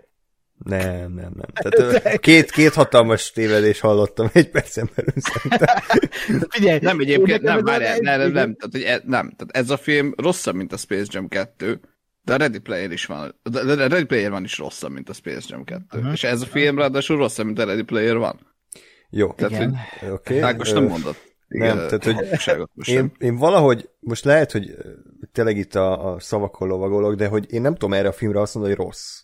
Mert a rossz film az nekem a, az idő, meg a, mit tudom én, az esemény, vagy csak sem a filmeket uh-huh. mondok. Tehát, hogy ez a film szerintem nem rossz, hanem ez, ezzel a filmmel számomra egyetlen egy komoly baj van, kurva hosszú. Tehát, hogy ez a film, ez, mm, ez két órába, vagy egy óra ötven percben szerintem egy teljesen nézhető, középszerű, tehát ezt hozzá kell tennem, hogy mm. soha nem lenne ez mestermű, de ha ezt, ezt a filmet, mondjuk én lennék egy ilyen közepesnél egy picivel jobb vágó, szinte meg, le tudnám vágni egy olyan nézhető szintre, amire azt tudnák mondani az emberek, hogy hát igazából jó, mert egy óra 50 percben még nem unod rá, nem unsz rá arra, hogy, hogy semmi nem történik, mert össze lehet sűríteni. Bele lehet vágni a legszebb képeket, azért vannak tényleg tök jó kameramozgások, hosszú beállítások, hatalmas tömegjelenetek, egy teljesen ö, minimál sztori, de viszont van mögötte azért szerintem rengeteg mondani való. Érdekes volt számomra ez a polgárháború, hogy tényleg, hogy Amerika gyakorlatilag mintha önmagával harcolna, és az önmaga ö, régi múlt, tehát a múltjával háborúzna, mert ugye azt azért hozzá kell tenni, hogy, hogy azért Amerikát is bevándorlók alapították, úgymond a, a jelen Amerikát, tehát van, van abban a számomra egy tök jó ilyen érdekesség, hogy, hogy azok a, a, a helyiek, helyi oligarchák, akik önmaguk is bevándorlók, hirtelen a később jött bevándorlók ellen egy ilyen mészárleos hadjáratot hoznak létre. Szerintem ez egy érdekes sztori, és szerintem ebből lehetne egy jobb filmet összevágni. Tehát, hogy persze, ez... én, én sem mondom, hogy, hogy élveztem a filmet, abszolút nem, tehát hogy szétuntam rajta az agyam, de végig az volt a fejemben, hogy, hogy ezt, ezt össze lehetne vágni egy nézhető hosszra, Chris Cristoforo, vagy mi a fasz, Chris Rudy nem csinál semmit a filmet. Tehát én nem értettem, hogy ő ki. Tehát, hogy utólag olvastam, hogy ő valami jogász, hogy ugye a, ja, a film elején értem. behozták, hogy akkor ő jött valami nőt akasztani, amit sose láttunk, hogy mi van.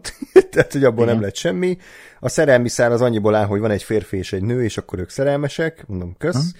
Azért Christopher Walken karakterébe viszont én éreztem némi némi érdekességet. Tehát ő, ez hát a... ő volt az egyedüli érdekes karakter mm. ebben a filmben, csak őről sem tudta meg, tehát ő volt még a legérdekesebb, de még ő is egy ilyen, nem tudtam eldönteni, hogy ő most mit akar, mert nem volt neki elég jelenete, meg de közben meg rengeteg jelenete volt, tehát nem volt kibontva az a jó karakter. Tehát ő, ő, ő legalább egy ilyen ö, rossz karakter, de amúgy jó karakter, és ez egy tök érdekes ilyen ambivalens dolgot szült a film végére, vagy hát háromjedére. Baszki. Tehát, hogy nekem összességében... Igen, mondjad, mondjad, Nem, hogy tényleg az volt, de szerintem az a Chris Chris, de gyakorlatilag az összes karakter elmondható, hogy így ha leülsz és így megpróbálod abból a három infomorzsából összerakosgatni, hogy ki az, vagy, vagy mi az, vagy mi a a, a sztori, akkor, akkor, akkor vannak benne jó ötletek. Csak az a baj, hogy egy három és fél órás filmben, ha nincs kibontva egy karakter, de olyan szinten nincs kibontva, hogy, hogy egyáltalán alapvető dolgokat nem tudsz róla, akkor az azért elég gáz. Szerintem. Mert, mert abban igazán Andrásnak, hogy ez, ez tehát, hogy nem, nem mondanám semmelyik univerzumban jónak ezt a filmet, vagy ezt a történetet, de hogy így lehet belőle, igen, egy, egy nézhető valamit csinálni. Csak amikor három és fél órán keresztül tart, és még, és még ö, érdektelen is, akkor azért az úgy megfekszi az ember nyomlát. Ja. Szerintem annyit, annyiban lehet ezt összefoglalni, hogy, hogy a Csimino elveszett a részletekben. Tehát, hogy elveszett a díszletekben, elveszett a, a, az aprólékos tudom, statiszta kiválogatásban, meg jelmezekben, és, és azt nem látta, hogy amúgy maga a filmnek a, a, a törzse, a szereplők, a karakterek, az egész uh, sztori, hogy az elég vékonyka, és az, abban nincs semmilyen lélek. Tehát, hogy Így valószínűleg itt uh-huh. a mhm. probléma. Uh-huh. De tényleg operatőri munkaterén azért büszkék lehetünk, mert Zsigmond most kihozta, amit lehet. Ugye a szarvasvadásznak is ő volt az operatőre van a filmben egy teljesen random Assassin's Creed jelenet, akkor így Cristoforo átalakul Edzióvá, és így elkezdi háztetőkön ugrálni, meg háztetőről ráugrani emberekre, és lekéselni, meg ilyenek, ezt nem értettük, hogy mi a fasz. Úgyhogy majd akarok egy ilyen Assassin's Creed részt, ami a Heaven's Gate alapján készül. Úgyhogy... Jaj. Mi, hát igazából ennyi. Én még azért kiemelném a, a csata jelenetet, ami inkább ilyen félórás, ö, ö, nem is tudom, ö, érdektelen lovaglás körbe a, pusztába, vagy a füves területen, ami ugye öntözőrendszerrel fel hmm. volt vizezve. Nagyon megérte.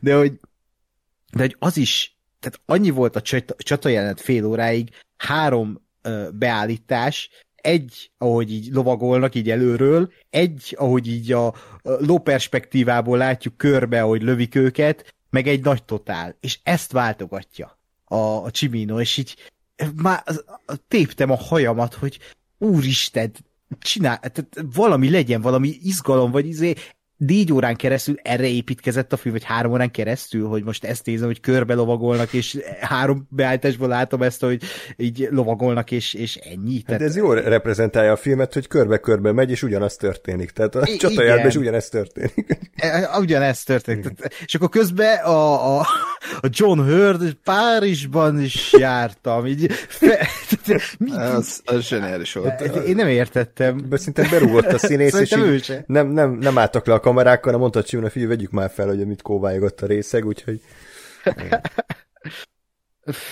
Hát nem. Én, én tutira mondom azt, hogy ez egy rossz film. Tehát én meg vagyok győződve, az én szememben ez egy rossz film, de nyilvánvalóan a rossz film és rossz film között is kell különbséget tenni. Én nem azt mondom, hogy ez egy ilyen Suicide Squad-szerű uh, amatőr szar, hanem igen, ez a film el van készítve, csak a minimális dramaturgiai és rendezői mm, együttesek nincsenek benne. Tehát, hogy ez, ez, ez a film, ez hogy működjön. Tehát az nincs ebben a filmben, hogy ez egy működő film. Ez egy film, ami szeretne működni, szeretne bemutatni egy korszakot, egy ilyen iszonyat száraz történelmi tabló, de nem működik. Én a, szerintem két órás filmként sem működne, mert ezek a karakterek nem érdekesek, nem tették hozzá őket, nincsen olyan momentumok, ami érdekes lenne. Uh,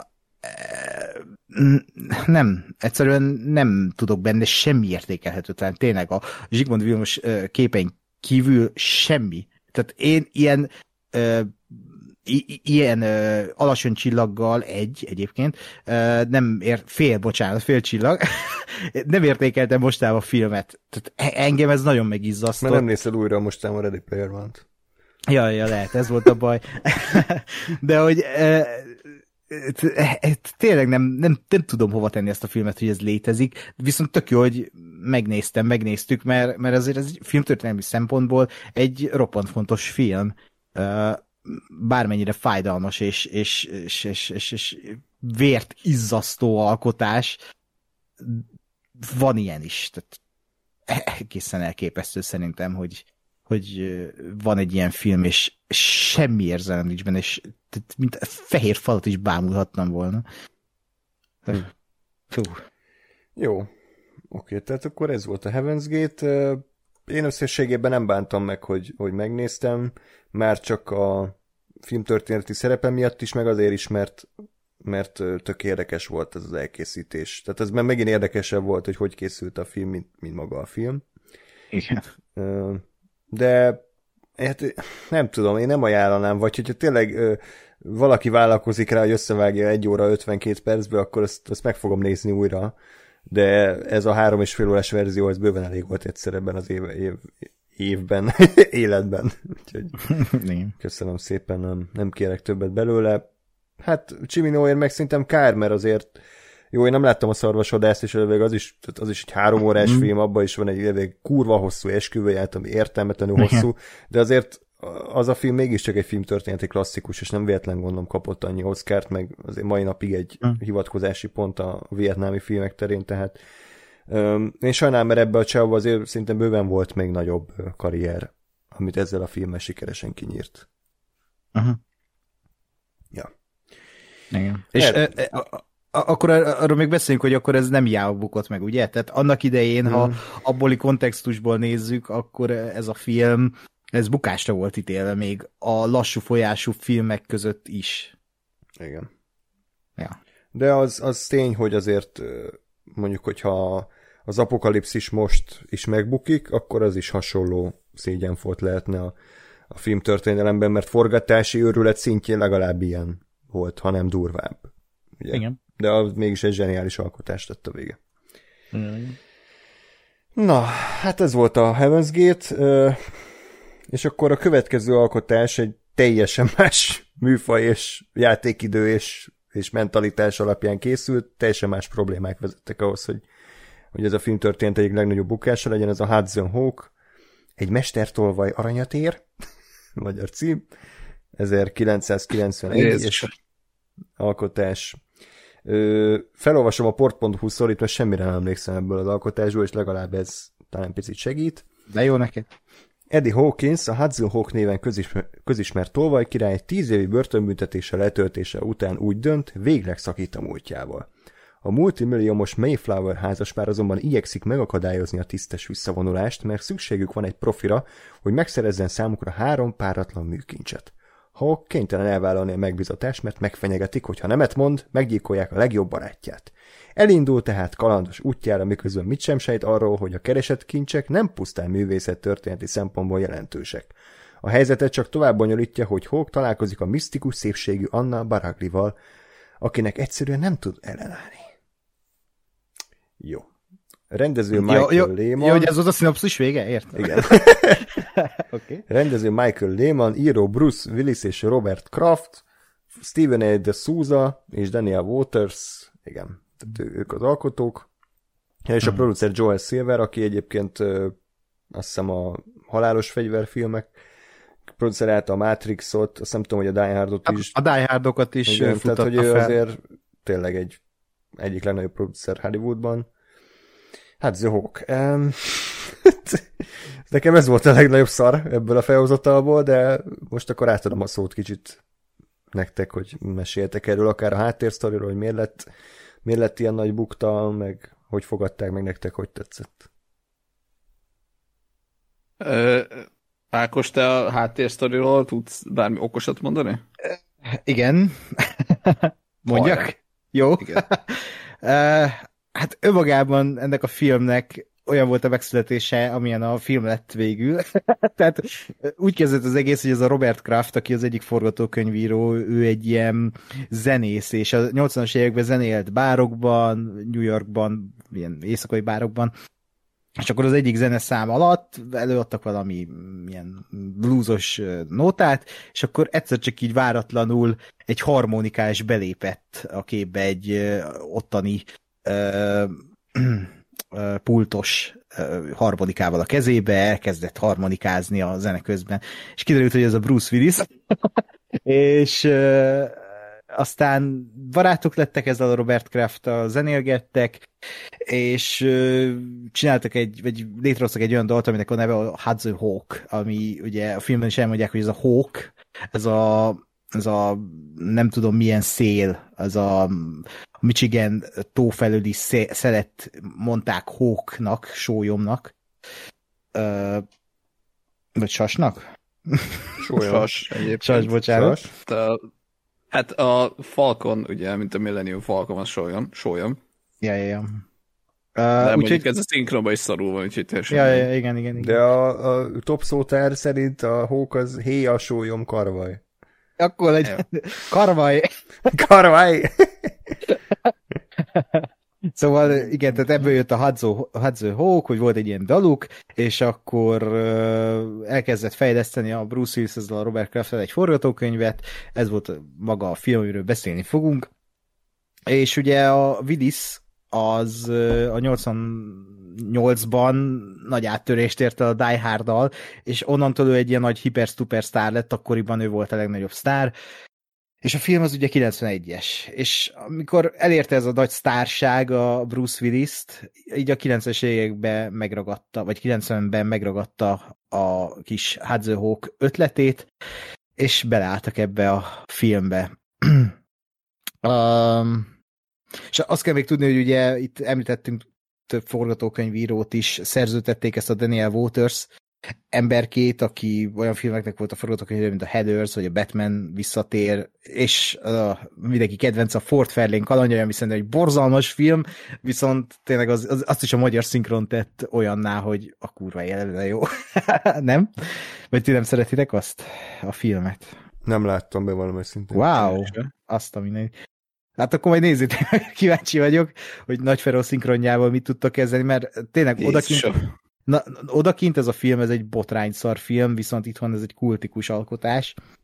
Hát egy Kossuth Díjas Ö, művész alkotás. Hát egy Kossuth Díjas féreg, igen. Hoppá. De hogy... Új, új, új, mit mondtam? Jó, ugrott a támogatás, kösz Ákos. Ja, Erről ja, ja, ja, ja.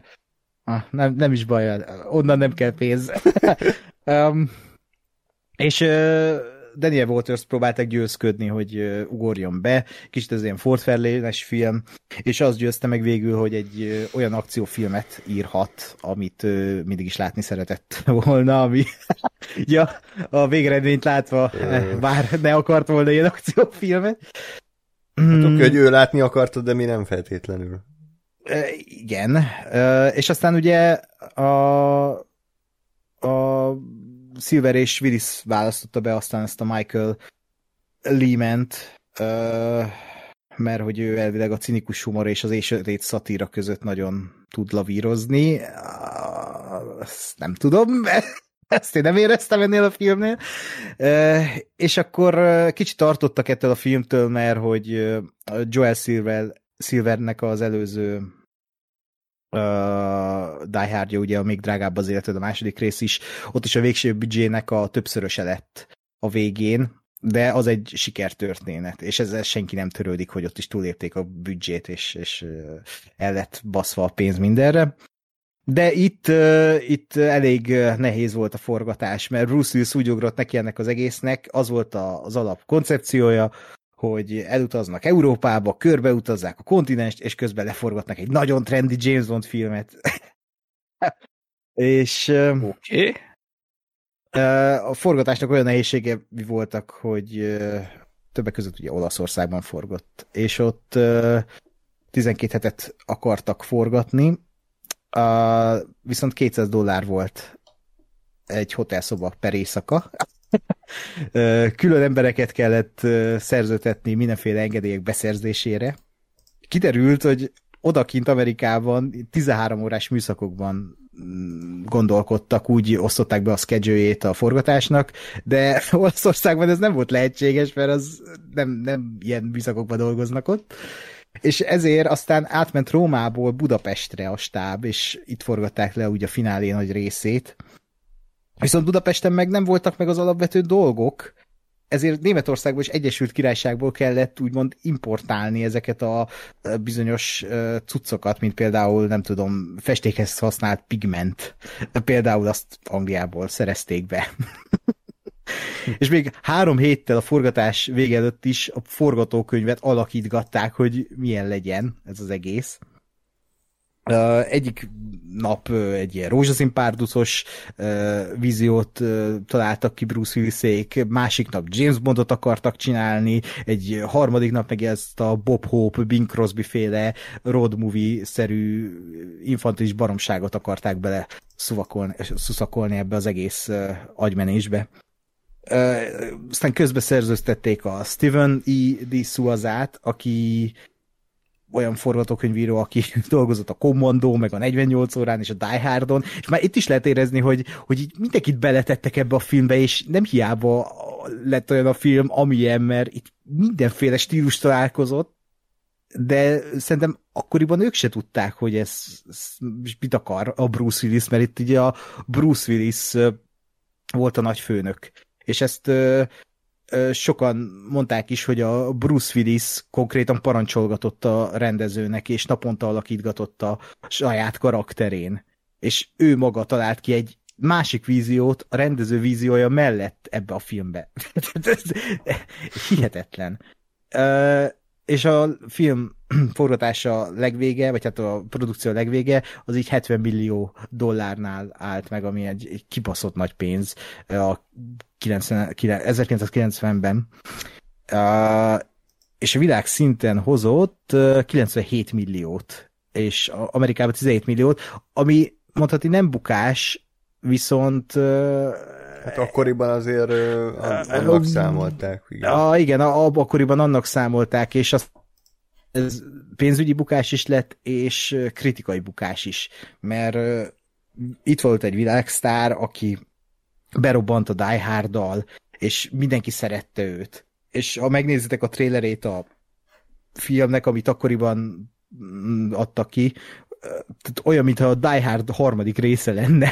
Tehát nem arra mentek rá, hogy ez egy ilyen infantilis baromság, hanem ez egy komoly akciófilm. És próbálták úgy eladni ezt az egészet. és szerintem akkoriban leolvadt az agya azoknak, akik a Die Hard után látták így Bruce willis ebben a filmben, mert hát, nem, nem is tudom mihez hasonló, olyan, mintha olyan ez a film, mintha a Bud Spencer-t kereszteznéd a James Bond filmekkel, meg a csupasz pisztolyjal, csak nem vicces. és így nem, nem, nem tudom hova tenni. Nem tudom, Gáspár ezzel hogy van, de én nekem ez egy akkora infantilis baromság volt, hogy uh, hát, majdnem kinyomtam a francba.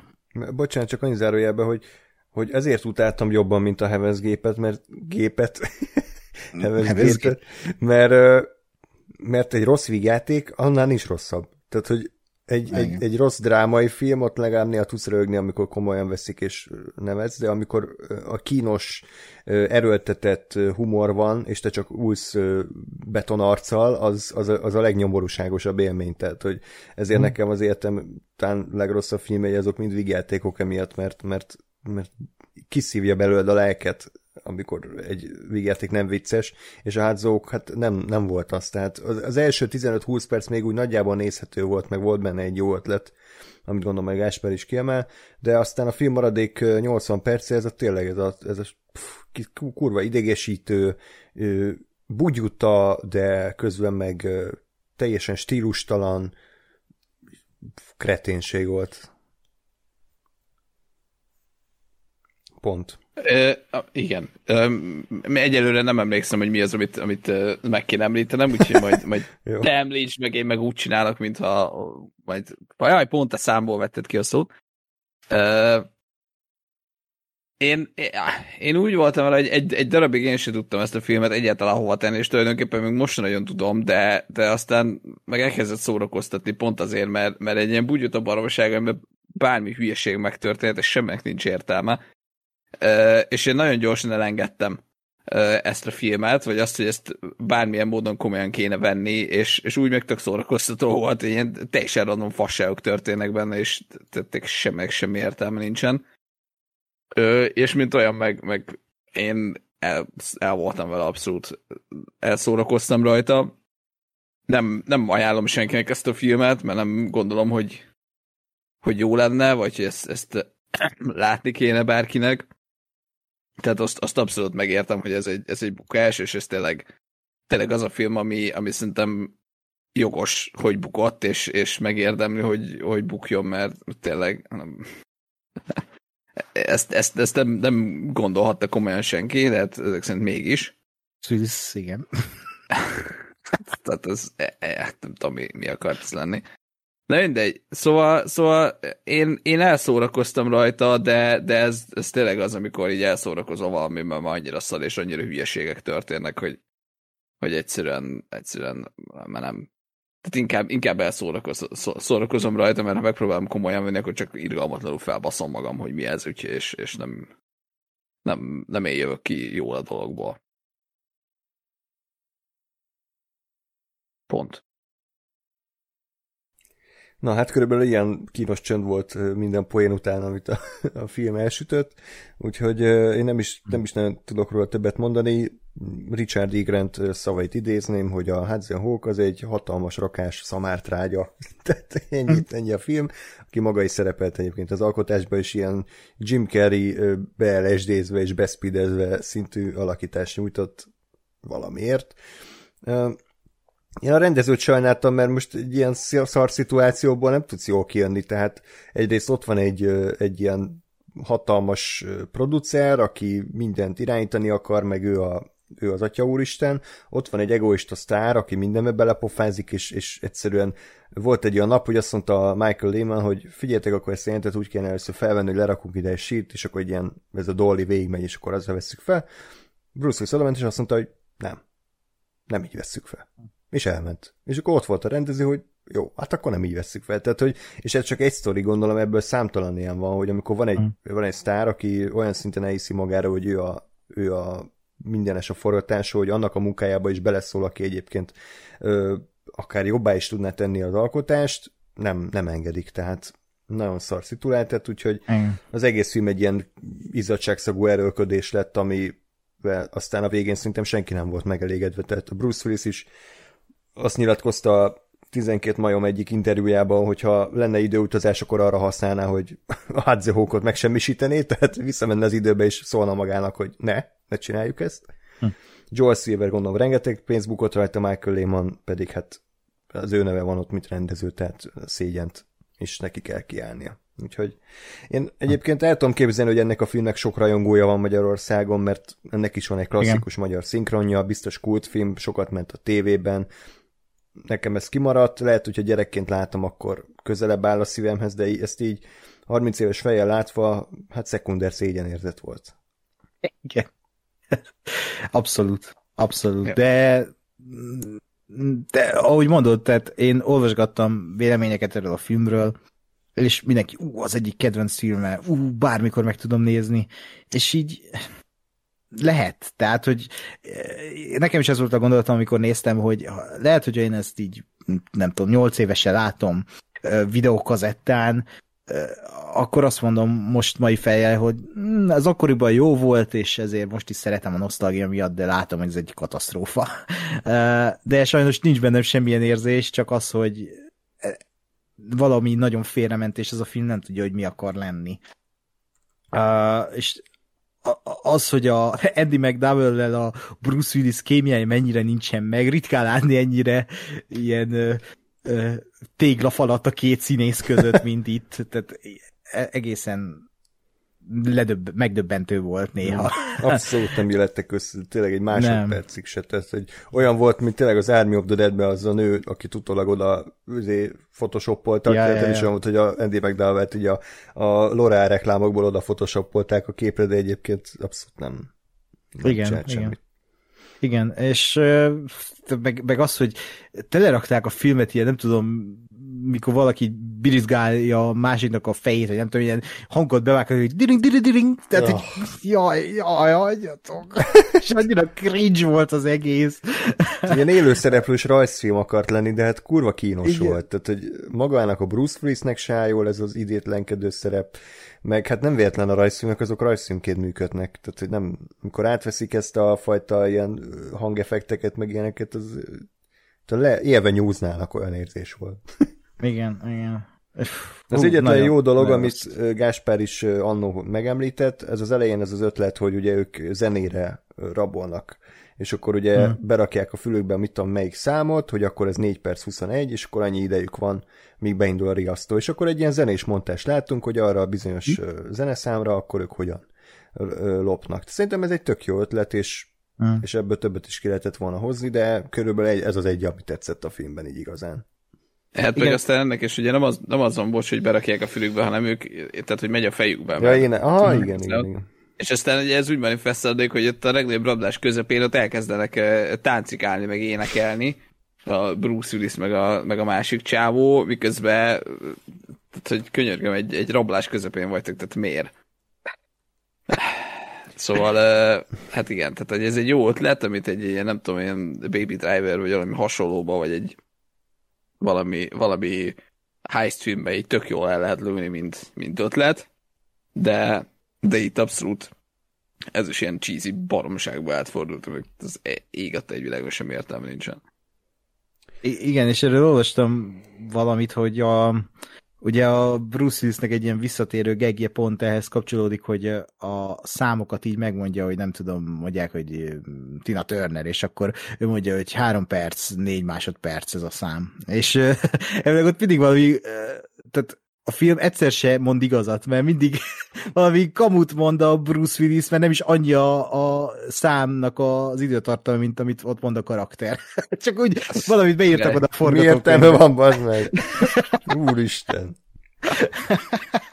Úgyhogy igen, tehát meg az, hogy ez a visszatérő kapucsinos poén, és ez az utolsó creepy be lassított kép, ahogy a, a, Bruce Willis karakter végre megissza a kapucsinot, és így hátradobja, és így befagyasztják a képet, és Anna az volt az utolsó szög a koporsóban. Hát igen. Tényleg. Azért a hallgatóktól kérem, hogyha valaki van itt, aki szereti ezt a filmet, akkor legyen szíves, írja már meg, hogy, tehát, hogy tényleg, hogy mit szeret benne, hogy mióta, hogyan, tehát én tökre kíváncsi vagyok, mert számomra, meg szerintem számotokra is ez ilyen közelnézhetetlen film volt, de tök érdekes, hogy valakinek meg ez ilyen hatalmas, ilyen Ford Fairlane szintű hülyeség, hogy így el tudja nézni. Úgyhogy, ja, írjátok meg. Ja, nem, nem ajánlom senkinek. Ö, és ugye a Hanna filmtörténet legnagyobb bukásai között nézzük, akkor szerintem még gázabb, mert a Heaven's Gate-nél legalább elmondhattuk, hogy a, a filmben minden egyes elköltött cent látszik. Tehát tényleg látszik, hogy kimentek a montánai hegyvidék közepébe, kivittek oda több ezer statisztát, hatalmas díszleteket húztak fel, több száz ló, mit tudom én, tehát hogy ez az úgy érthető, de most ránézel a Hadzio Hókra, hogy hogy ez egy mai uh, inflációval kalkulálva egy több mint 150 millió dolláros film, tehát most te ezt így elhiszed, tehát hogy. Alig, alig van valami jó, oké, elvileg bejárták a, a két kontinens, de ebből szinte semmit nem látunk, mert ilyen szobákba játszódik a film, meg díszletekben, meg izé, tehát hogy ez még ilyen szempontból is egy, egy kudarc, mert, mert én egyszerűen nem látom rajta, hogy miért lett ennyire drága ez a, ez a ja. Hát szerintem ez az a film, ahol nem látszik, hogy hova ment a lapénz, vagy hmm. hát mert nyilván erre ment el, hogy igen, tehát hogy erre ment el, hogy Bruce Willis ötcsillagos szobába lakjon, csak ez ugye a filmben nem látszik, hanem a filmben az látszik, hmm. hogy egy kalapszar. Ja. Jó, úgyhogy ez volt a Hadzóhók, hát elnézést a rajongóktól, de nekünk nem jött be. Így finoman fogalmazva ez a film.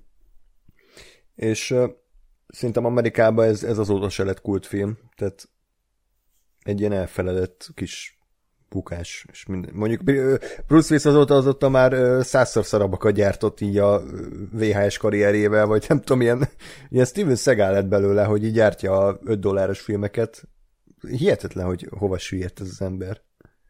De azt kevésbé lehet utálni, nem? Mert az, az, az egy rossz film. Tehát az alapból egy, egy rossz film, egy tök ilyen low budget költségvetéssel, de itt tényleg 150 millióról beszélünk, és itt tehát lehetett volna ez valami jobb, de azok konkrétan úgy készülnek, hogy szerintem a rendező is tudja, hogy ez egy fos straight to VHS film lesz.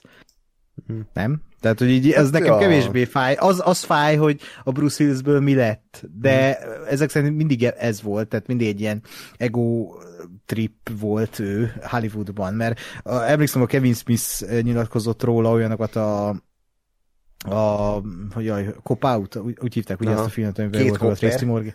Két kopper! ah. Igen, hogy ott, ott konkrétan ő így nem fogadott szót. Tehát valamit mondott neki a Kevin Smith, hogy figyelj, ott néz balra, ő jobbra nézett. ilyen, ilyen szinten van a csávó, hogy ő nem fogad szót egy rendezőnek, ő a saját kis instrukcióit megfogadja, amit magának ad, de hogy rendezőnek ő nem fogad szót. Ok. Igen kiáltatlan ember lehet. Ja.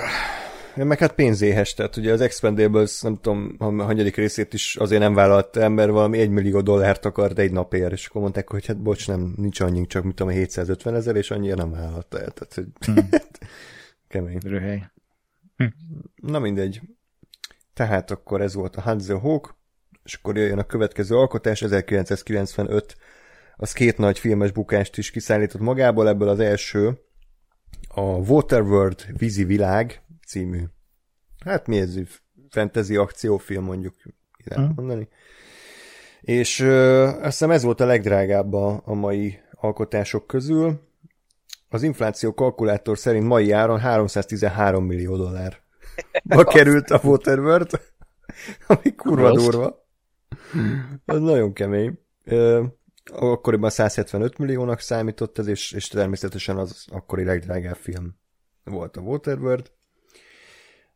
Ugye itt, itt se volt annyi info azért, de itt is össze lehet szépen rakosgatni, hogy miért, miért szállt el ennyire a büdzsé.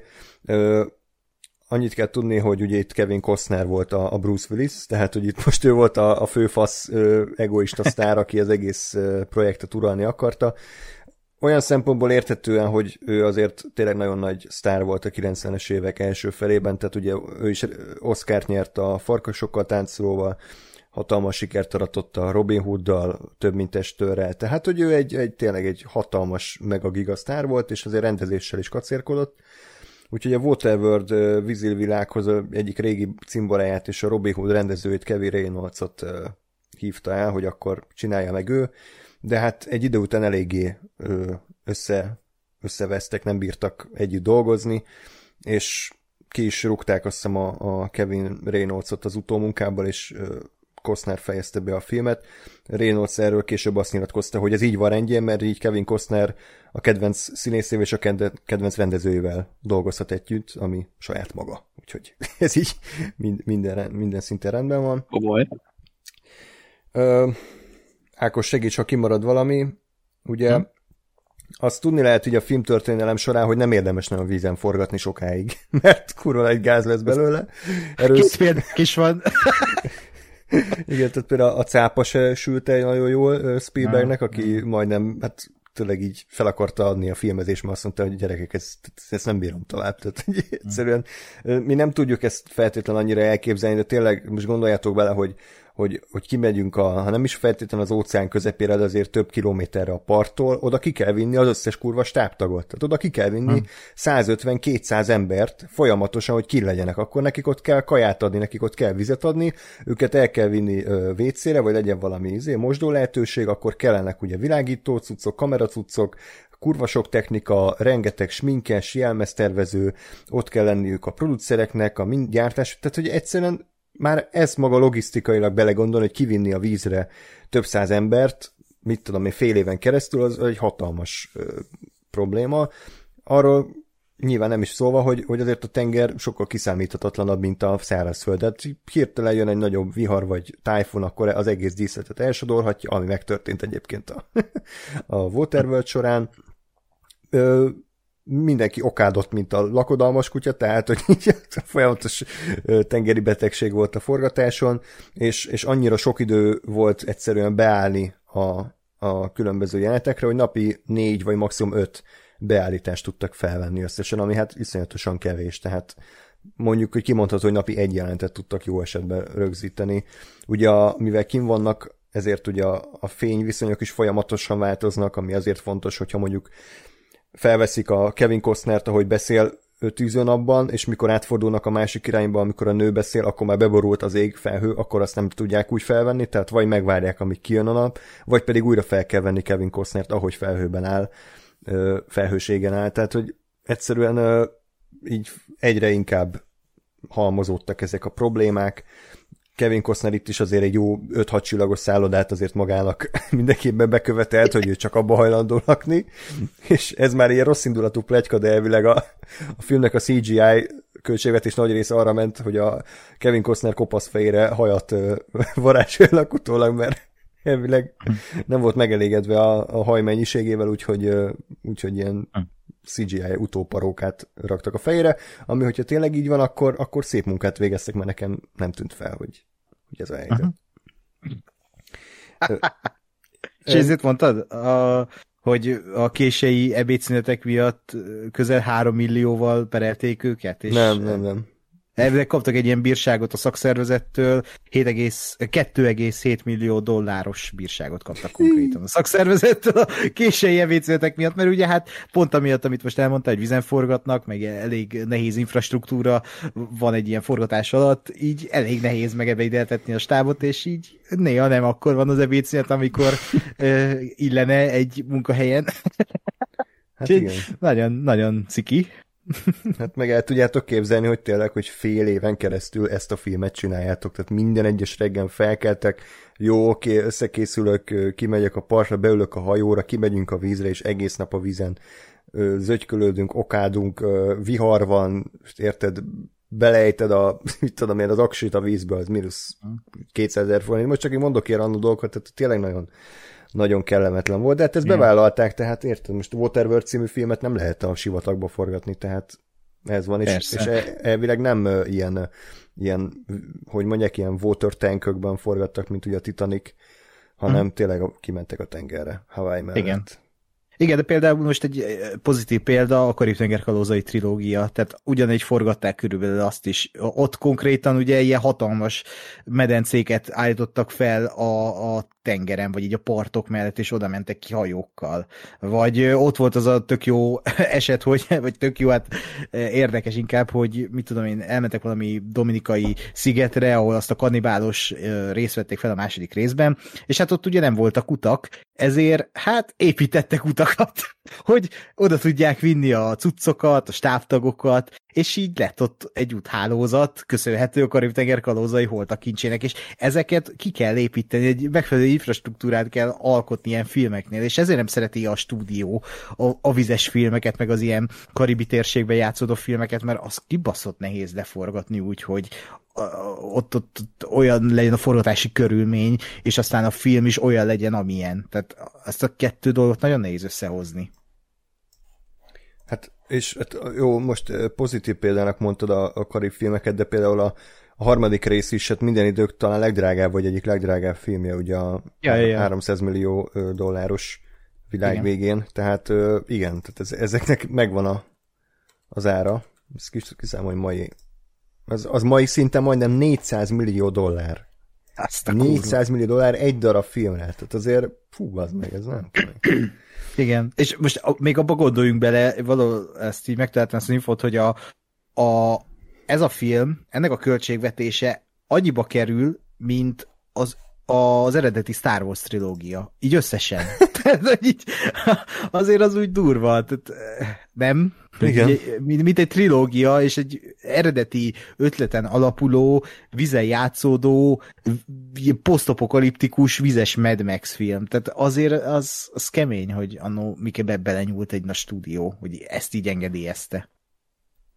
Hát igen, abszolút. Tehát, hogy nem egy annyira közönségbarát film ez szerintem. Tehát, hogy hm? például nem biztos, hogy elvinném a nyolc éves unokahugomat erre, mert hát egyrészt bőven két óra felett van, és azért nem annyira kellemes. Tehát a, a Kevin Costner főszereplő az mondjuk, hogy úgy, hogy ma már nem biztos, hogy átmenné így a, a gender, meg a feminista, hmm. ö, tudom én, film, filmesztétek óra előtt, mert ő lapáttal veri az asszonyt, kislány belehajtja a vízbe, és ott, ott akarja adni a tenger közepén, saját vizeletét issza, úgyhogy igen, nem, nem annyira egy, egy mai kor gyermeke, de nem baj, tehát jó volt nézni, meg kicsit ilyen időkapszula, hogy igen, a 90-es években még lehetett tajparaszt a, a pozitív főhős. Igen. Meg azért én, én azt gondolom erről a filmről, bár én lehet, hogy egy picit elfogult vagyok, mert én na, na ezt nagyon sokszor láttam gyerekként a tévében, és mindig nagyon szerettem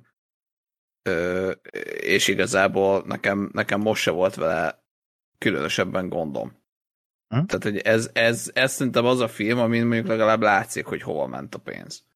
Tehát, hogy azért itt, itt, itt látod, hogy aha, igen, a, a, arra ment el, hogy tényleg a tengeren forgatnak, és tényleg, tényleg ott van minden, lát, látod a nagy totálokat a tengerről, és, és érzed, hogy, hogy nem egy 4 méterszer 4 méteres izé, medencében vannak, és arról kell elhinnem, hogy a, az az egész világot bebolító víz. és, és én igazából a, a történettel is, is el vagyok, nem bonyolult ez de, de azt néztem, hogy valahogy azért azt a nem tudom, kettő vagy három történeti szegmens, de azt azért valahogy mindig úgy ismételgetik, hogy, hogy annyira nem unalmas.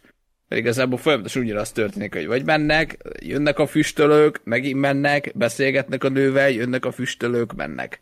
És így ennyi a film tulajdonképpen, de, de valahogy nem, nem untam még se, még itt sokat gyárosebb.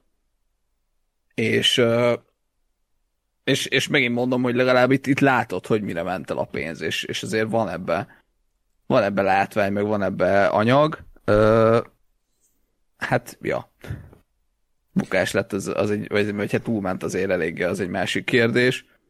De én, én ezt egy abszolút, abszolút vállalható és nézhető filmnek gondolom.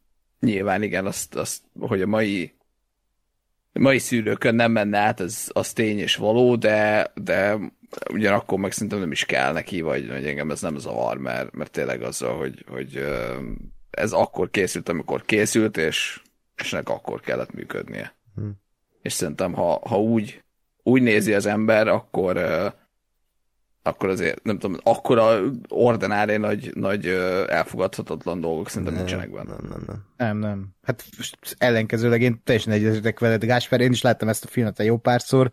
Ez egy barom jó kalandfilm szerintem. Tehát így a- a- annak, aminek szánták, annak vagy hát ugye, aminek Kevin Costner szánta, annak teljesen megfelel, és roppant szórakoztató mind a mai napig, és ö, azt szeretem benne, hogy oké, okay, ilyen Mad Max ripoffnak érződik, de azért ez úgy kialakítja a saját kis világát, és, és nem azt gondolod róla így a nézése közben, hogy jaj, Mad Max másolat, hanem, hanem egy kis lória lesz ennek a filmnek, miközben nézed, és szeretsz ebben elveszni, vagy hát én szeretek benne elveszni.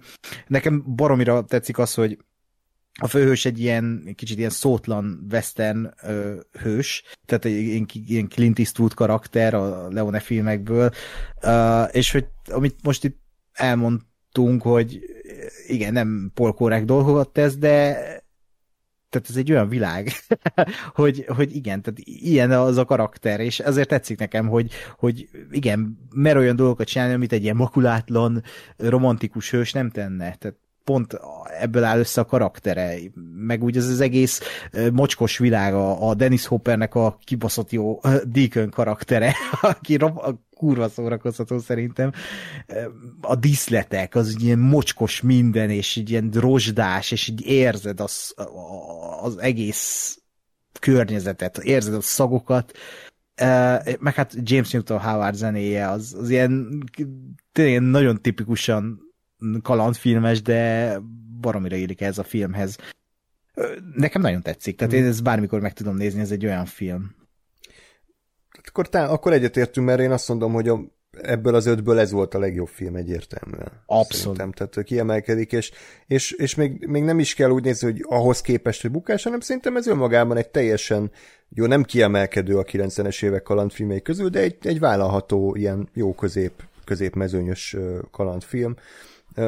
Kicsit azért hosszú volt nekem, tehát az Gásperre mondtuk is, az utolsó 40 perc az eléggé leül, meg nekem azért monoton lett egy idő után a, a sok víz, meg hogy tényleg ugyanaz történik, meg nyilván ezer méterről látni, hogy most a Kevin Costner az elején bunkó paraszt, aztán a végén természetesen azért ja, persze. Szeret, szeret, megszereti a gyereket, meg tehát, hogy minden azért a megszokott, jól kitaposott ösvényen haladt végig, de de alapvetően nem fenek lett meg nekem ez a film. Tehát nem, nem, ér, nem éreztem, hogy felvizezték volna a, a, a játékidőt.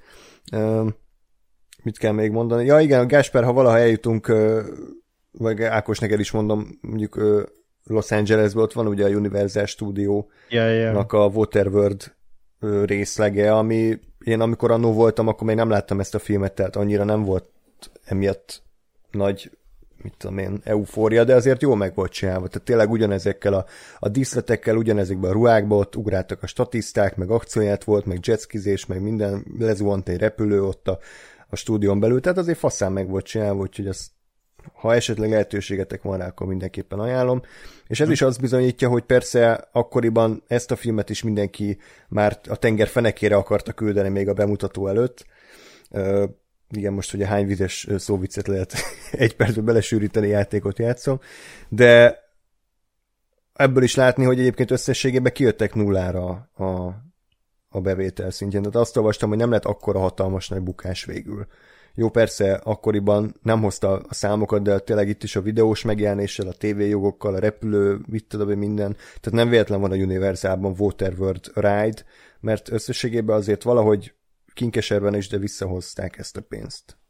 Hát ugye az a baj ezzel az egésszel, ott bukott el ez a film, hogy ők egy ilyen hatalmas franchise-ban gondolkodtak, mint Waterworld. Tehát, hogy így, ők, ők azt akarták, hogy merch termékek legyenek mindenhol, hogy aztán jön a Waterworld 1, 2, 3, 4, 5. Tehát, hogy így sorozatban gyártsák ezeket a filmeket, és egy akkora uh, kultusz legyen, mint annó a Star Warsnak, hogy így instant berobban a világba. És ez kurvára nem jött el, uh, mert tényleg nem egy nagy bukástól beszéltünk, tehát nem süllyedt el ez a hajó.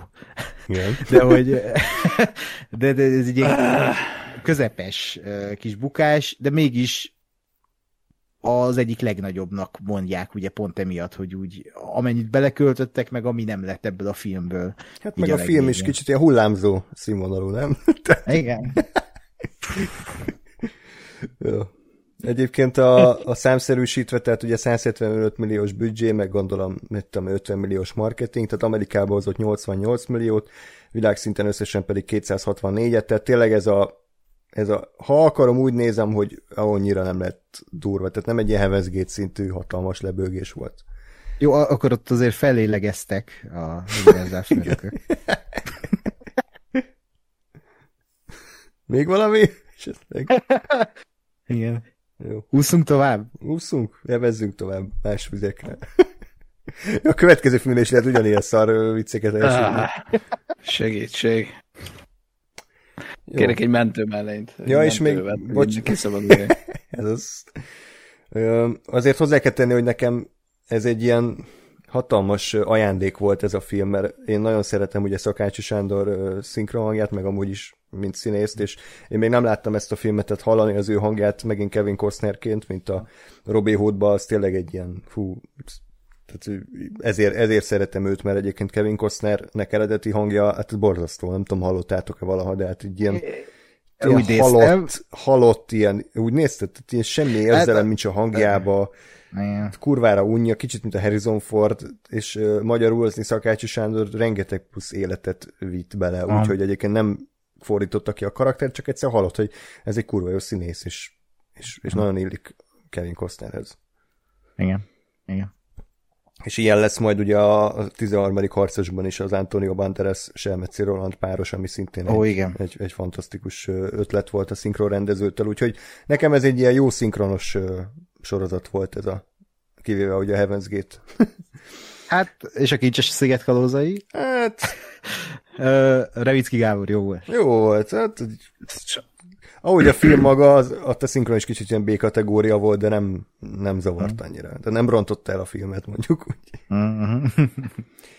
Na, és akkor a Kincses sziget kalózai, tehát Cutthroat Island, ez, ez már azért egy elég emblematikus bukás, tehát már ez ilyen Heaven's Gate szinten szerintem elhíresült, és tényleg azért a legtöbb ilyen listán rajta van, mint minden idők legnagyobb bukásai. A, és az akkori Guinness rekordok könyve szerint is ez volt minden idők legnagyobb bukása. Az eredeti költségvetés az 60 millió dollárnak szánták, de végül 115 millióból sikerült a filmet kihozni, és, és 10 milliót hozott. Úgyhogy hát, nem aha. sikerült. Mai, hát nem. mai árfolyam szerint majdnem 150 millió dollárt buktak rajta.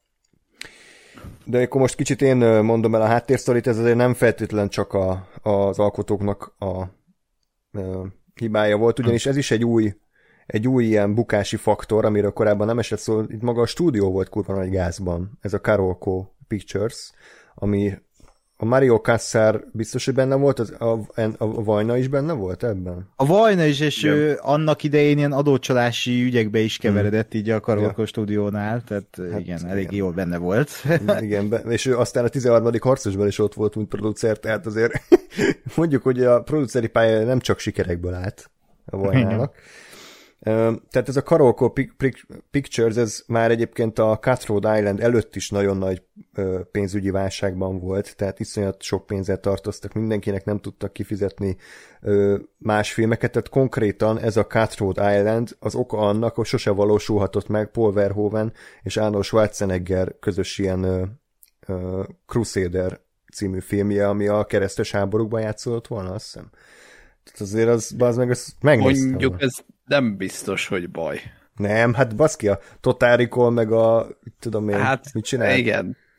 Robocop Tudom, rendezője és Schwarzenegger, és inkább Cutthroat Island, tehát. Hát ne, ne, jó, nem, de hogy azért, na, hát, hát hogy nem, nem biztos, hogy Schwarzeneggert akarom látni, mint keresztes lovag Verhoeven rendezésében, hát jó.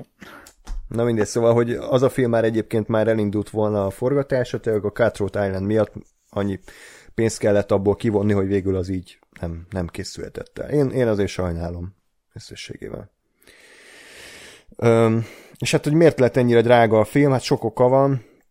Ugye maga a stúdió nem nagyon tudta ö, normálisan finanszírozni az előkészítési munkákat. Ugye a rendező René Harlin az egy elég ilyen, hát mondjuk úgy középszerű rendező, tehát vannak nézhető filmei a, a Cliffhanger elég egész jó, meg a Die Hard 2, miket csinált még? A Fort Fairlane ugye, meg a Rémám az elmúlt szában valamelyik részét, amit én szerettem. Tehát négyet.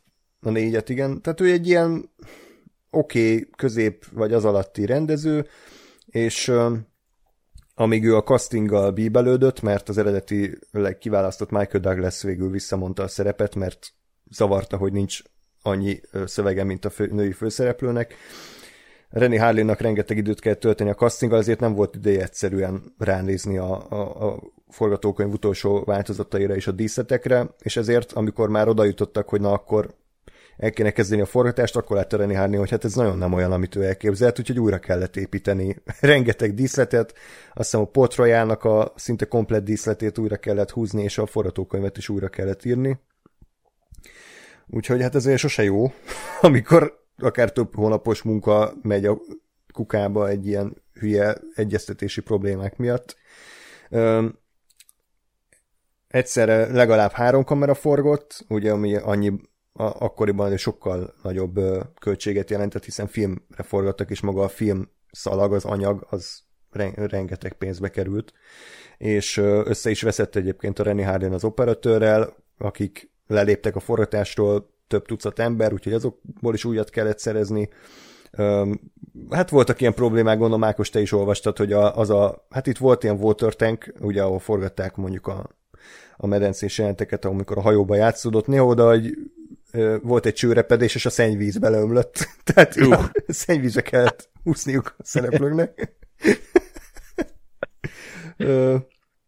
És hát ugye annyi pénzt elbasztak a filmre, hogy egyszerűen nem maradt pénz semmilyen marketingre már. Tehát ugye ezért is lett talán minden idők egyik legnagyobb bukása, mert ahhoz képest, hogy mennyit költöttek rá, ahhoz képest nagyon kevés marketingre tudtak költeni, tehát nem voltak normális reklámok tévében, poszterek, trélerek, rádió reklámok, tehát akkoriban, amit nyomattak, nem volt ugye egy igazi tripla A-listás sztár benne, hanem ilyen kisebb filmekből ö, látott szereplők voltak, és ez azért azt eredményezte. Gina, Gina Davis se volt akkor amúgy? Ö, nem, nem, nem. Jó, értem, nem. hogy ő mondjuk nő, és azért az akkor még nem volt olyan, csak én azt hittem, hogy ő már itt, itt azért volt. Nem, nem, tehát ő ezután lett egy ilyen akciófilmes sztár, de ezelőtt így ilyen kisebb romantikus végjátékokban szerepelt a Telma és Louise-ba, tehát ő nem volt egyáltalán nagy sztár ekkoriban.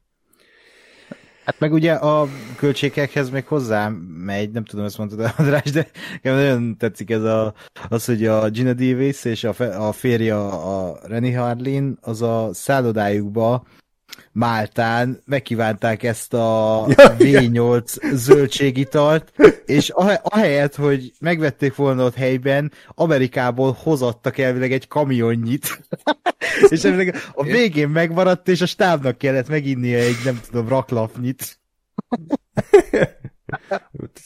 hülyeség, de amúgy simán lehet, hogy ilyen, ilyenekből adódik. Biztos vagyok hát meg benne. itt is ugye forgattak rengeteg táj, tájföldön, meg ilyen izé, nagyon drága helyeken, akkor ott mindenkinek persze luxus szálloda, több száz embert elszállásolni. Szóval azért igen, ez szépen így összejönnek a, a dolgok. Um, jó, hát akkor most kezdem én, de félek, félek bármit mondani erről a filmről, mert elvágjátok a torkomat. Mi? Én most láttam először ezt a filmet életemben, eddig csak a zenéjét hallottam, ami most is tettem fantasztikus, tehát Zseniás. minden idők egyik legjobb kaland zenéje, tehát hát egyszerűen nem lehet, mint mondani, egy, egy, egy legendás, legendás hmm. filmzene.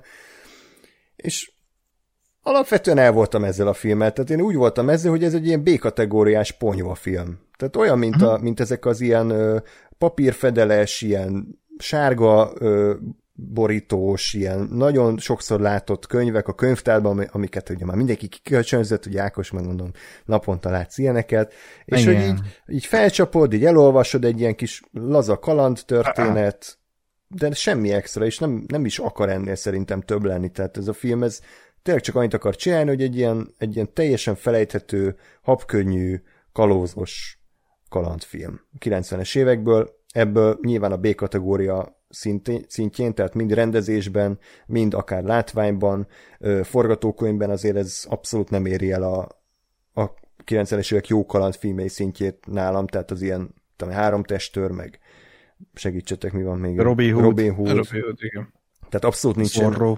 Zorro, tehát nincs, nincs ezen a szinten, de ezeknél egy kettő-hárommal lejjebb, de azért úgy számomra működött. És az, ami a legnagyobb pozitívum volt, az nekem ez a női főszereplő. Tehát, hogy ez, Komolyan? Ez, ez azért szerintem akkoriban egy, egy elég progresszív dolog volt, hogy egy, uh-huh. egy női főszereplőt és nem nagyon térnek ki erre, hogy ő nő. Tehát nem csináltak belőle nagy ügyet, tehát nem volt minden jelben az, hogy mi oda, egy női kapitány, de én nem engedelmeskedem.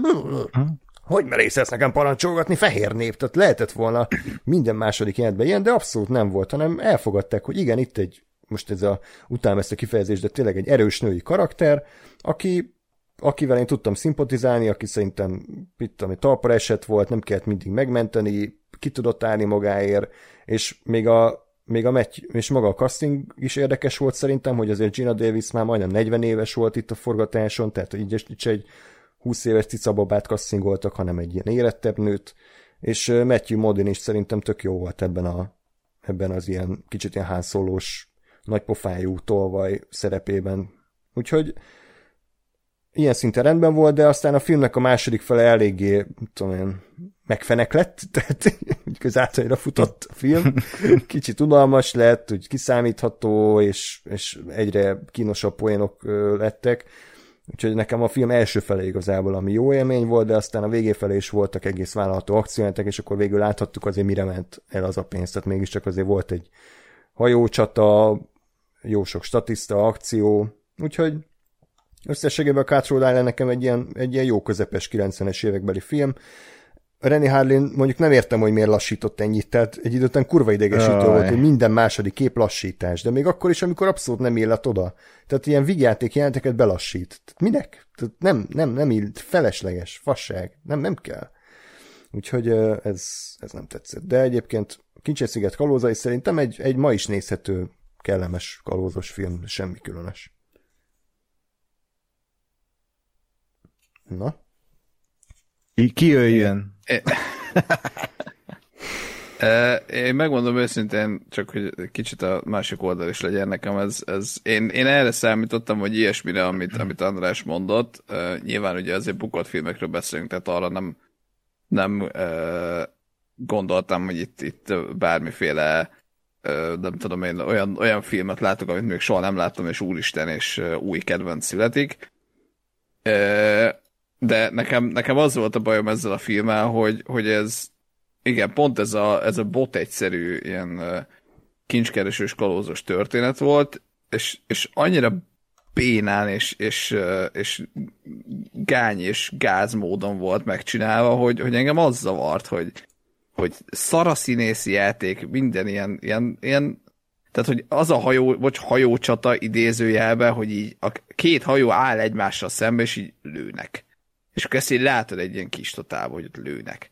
Meg hogy kardoz, tehát hogy az akció jelentek ilyen halál, halálgagyik, meg, meg, meg, minden ilyen, ilyen, ilyen olcsó hatása volt, közben. Meg látom, hogy ott van a díszlet, meg ott van a jelmez, meg ott van a minden, csak mégis, mégis valahogy az egész az ilyen, ilyen, ilyen kínos volt nekem, hogy, hogy uh, úristen. És, és akkor bele, bele raknak ilyen random, random dolgokat, amiket nem tudok hova rakni, ez a, ez a skalpolás dolog, ami, hm. ami egy tök jó ötlet, szerintem, hogy a, hogy a faternak a, a fejére volt tetoválva a hm. térkép. Mondjuk ez nem a negyedik percbe derül ki, és kerül le az ő skalpja, az mondjuk lehet, hogy egyen jobb. Tehát ha mondjuk a, a valaki olyan karakter, hogy nem tudom, üldözik egy, egy harmadán keresztül a filmnek, és aztán, hogy ú, nála lesz a térkép, és aztán elkapják, és hol van, hol van, és akkor jönnek rá, hogy ja, a fejére van tetoválva, azt szerintem egy erősebb. De mindegy, zárója. És, és hogy ez így nekem ebbe a filmet tökre nem illet bele. Mert ez egy ilyen, egy ilyen, ilyen nem tudom, családi kaland, kalandfilm, és akkor nekem abban nem hiányzik az, hogy itt azért, lenyúzott fejbőrökkel rohangáljanak. Ugyanez a, a, a akció jelentnél, a csata jelentnél a végén, amikor egy, az is egy tök jó ötlet, hogy ott a kormány kerékkel töri el a karját, meg izé, vágja le a fejét a másik csávónak, vagy zúzza be a fejét, csak nem ebbe a filmbe. És, és nekem ezek ilyen olyan pontok voltak, hogy nem, nem értem, hogy mit akarnak, hogy most akkor ez egy, ez egy durva film akar lenni, vagy komolyan akarja venni magát, vagy nem. Tehát, hogy ez most, ez most inkább egy, egy valami családi dolog, és, és így néztem, hogy mi, mi a fene akar ez lenni. És egyáltalán nem, nem állt össze, és mondom leginkább ez zavart, hogy ilyen, ilyen nagyon kínos volt helyenként. És, és vá. És azt, hogy, azt, hogy egy, egy ilyen alap történet van, ami, ami megint egy tényleg kalózos akció, vagy mit, kalózos kalandfilm története egyes verzió, hogy van a kincses térkép, és meg kell találni, és oda kell menni, és meg kell találni a kincset. Tehát, hogy azért ebbe se izzadtak meg, azt gondolom. De hogy ezt még meg is lehetne csinálni, hogyha mondjuk jó a, a minden más, csak az a baj, hogy minden más se volt jó. Pont. Hát mm, nem Gáspárral értek egyet. Na hát, meglepő módon. Meg, meg szóval az ember, akinek, aki szerint a, a, mi, a Jungle Cruise a minden idők legjobb kalandfilmje. nem mondtam ilyet soha. Hát, gondoltad. Nem, sose gondoltam ilyet. Jó. Egyébként körülbelül uh, hasonlót gondolok erről a filmről, és csak ezt kevésbé élveztem, mint a Jungle Cruise. Tehát ez, ez pont, amiket elmondtál negatívunként, nekem pont azok tették pozitívum ezt a filmet, tehát hogy ennyi a sztori, hogy van egy kincs, meg kell találni pont. Tehát ez tök jó, hogy ilyen egyszerű sztori van, nincs túl, túl bonyolítva, nincsen átok, nincsen semmi, hanem csak tényleg egy ilyen kincs keresés az egész, és egymás üldözése. A, az nagyon látszik, hogy itt bele van téve jó sok pénz ebbe a filmbe, fel vannak építve a diszletek, úgy van súlya mindennek. Például ott a végén a robbanás, az a hajórobbanás, de hmm. egyik legjobb robbanás filmen, amit Igen. valaha Mi robbant fel? A hajó. Ez a lőporraktár, most nem mindegy. És, és akkor előtte a csaj mit robbantott fel? Hát egy kevesebb lőport. Aha. Jó. Jó. Na, én, tehát, hogy például engem, bocsánat, csak hogy, hogy mert már hál' Istennek, bár kb. nem tudom, négy órája láttam a filmet, de már a felét elfelejtettem. Na, hogy az ilyenek zavartak, meg bocsánat, visszakanyarod az elején, hogy hú, latinul van a térkép, keresünk valakit, aki tud latinul. És akkor, ú, van egy valami izé, uh, rab, akkor menjünk el, szabadítsuk ki, oké, okay, hú, öltözzünk be nőnek, kát, és így kiírja a felirat, ez azt hiszem DVD-s, DVD-s felirat, hogy zárójelbe elmennek a, a, a szerzetesek, és benne van a feliratban, hogy zárójelbe latinul énekelnek. És akkor így akkor átcsaptam a homlokomra, hogy bazd meg. tehát, hogy, hogy tényleg, tehát, hogy ne, nem tudtak egy papot lefizetni, vagy tehát, hogy keresni kell valakit, aki tud latinul. És akkor egy... Bazd meg. Szóval ez lehet, hogy megint csak engem zavar, csak, csak ez, amikor ilyen, ilyen kis baromságok vannak, az, az engem nagyon, nagyon ki tud dobni. Hm. Na, engem ez nem zavart. Uh, nyilvánvalóan bugyuta volt néhol a történet, le volt egyszerűsítve minden. Uh, én ezt utoljára ilyen általános iskolás koromban láttam, amikor kijött a Karib-tenger hozzá, és nagyon rá voltam kattanva a, a kalózos filmekre, és azóta nem láttam, és úgy ért az emlékeimben, hogy ez egy tök jó kalandfilm. Nem rossz, de azért nem jó. nem jó ez a film, de úgy elszórakoztatja az embert, én hmm. úgy gondolom. Engem biztosan elszórakoztatott, egy ilyen iszonyat B-kategóriás akciófilmnek álcázott kalandfilm, ha az ember ezt várja tőle, akkor szerintem nem fog csalódni. A, ami nekem a legnagyobb gondom vele, hogy a karakterek iszonyat érdektelenek szerintem. Na, sótlanok, nem szórakoztatóak, nem érdekelnek, egyik se. Tehát, hogy így nem tudok emlékezni egy karakterre se, azért tudok emlékezni a Gina Davisre, meg a Matthew Madridre, mert ők a két főszereplő. Tehát, hogy így köztük is a kémia az inkább kínos volt, mint élvezhető. A, a Frank Langella karaktere a Bad Dog, vagy mi, mi volt a neve?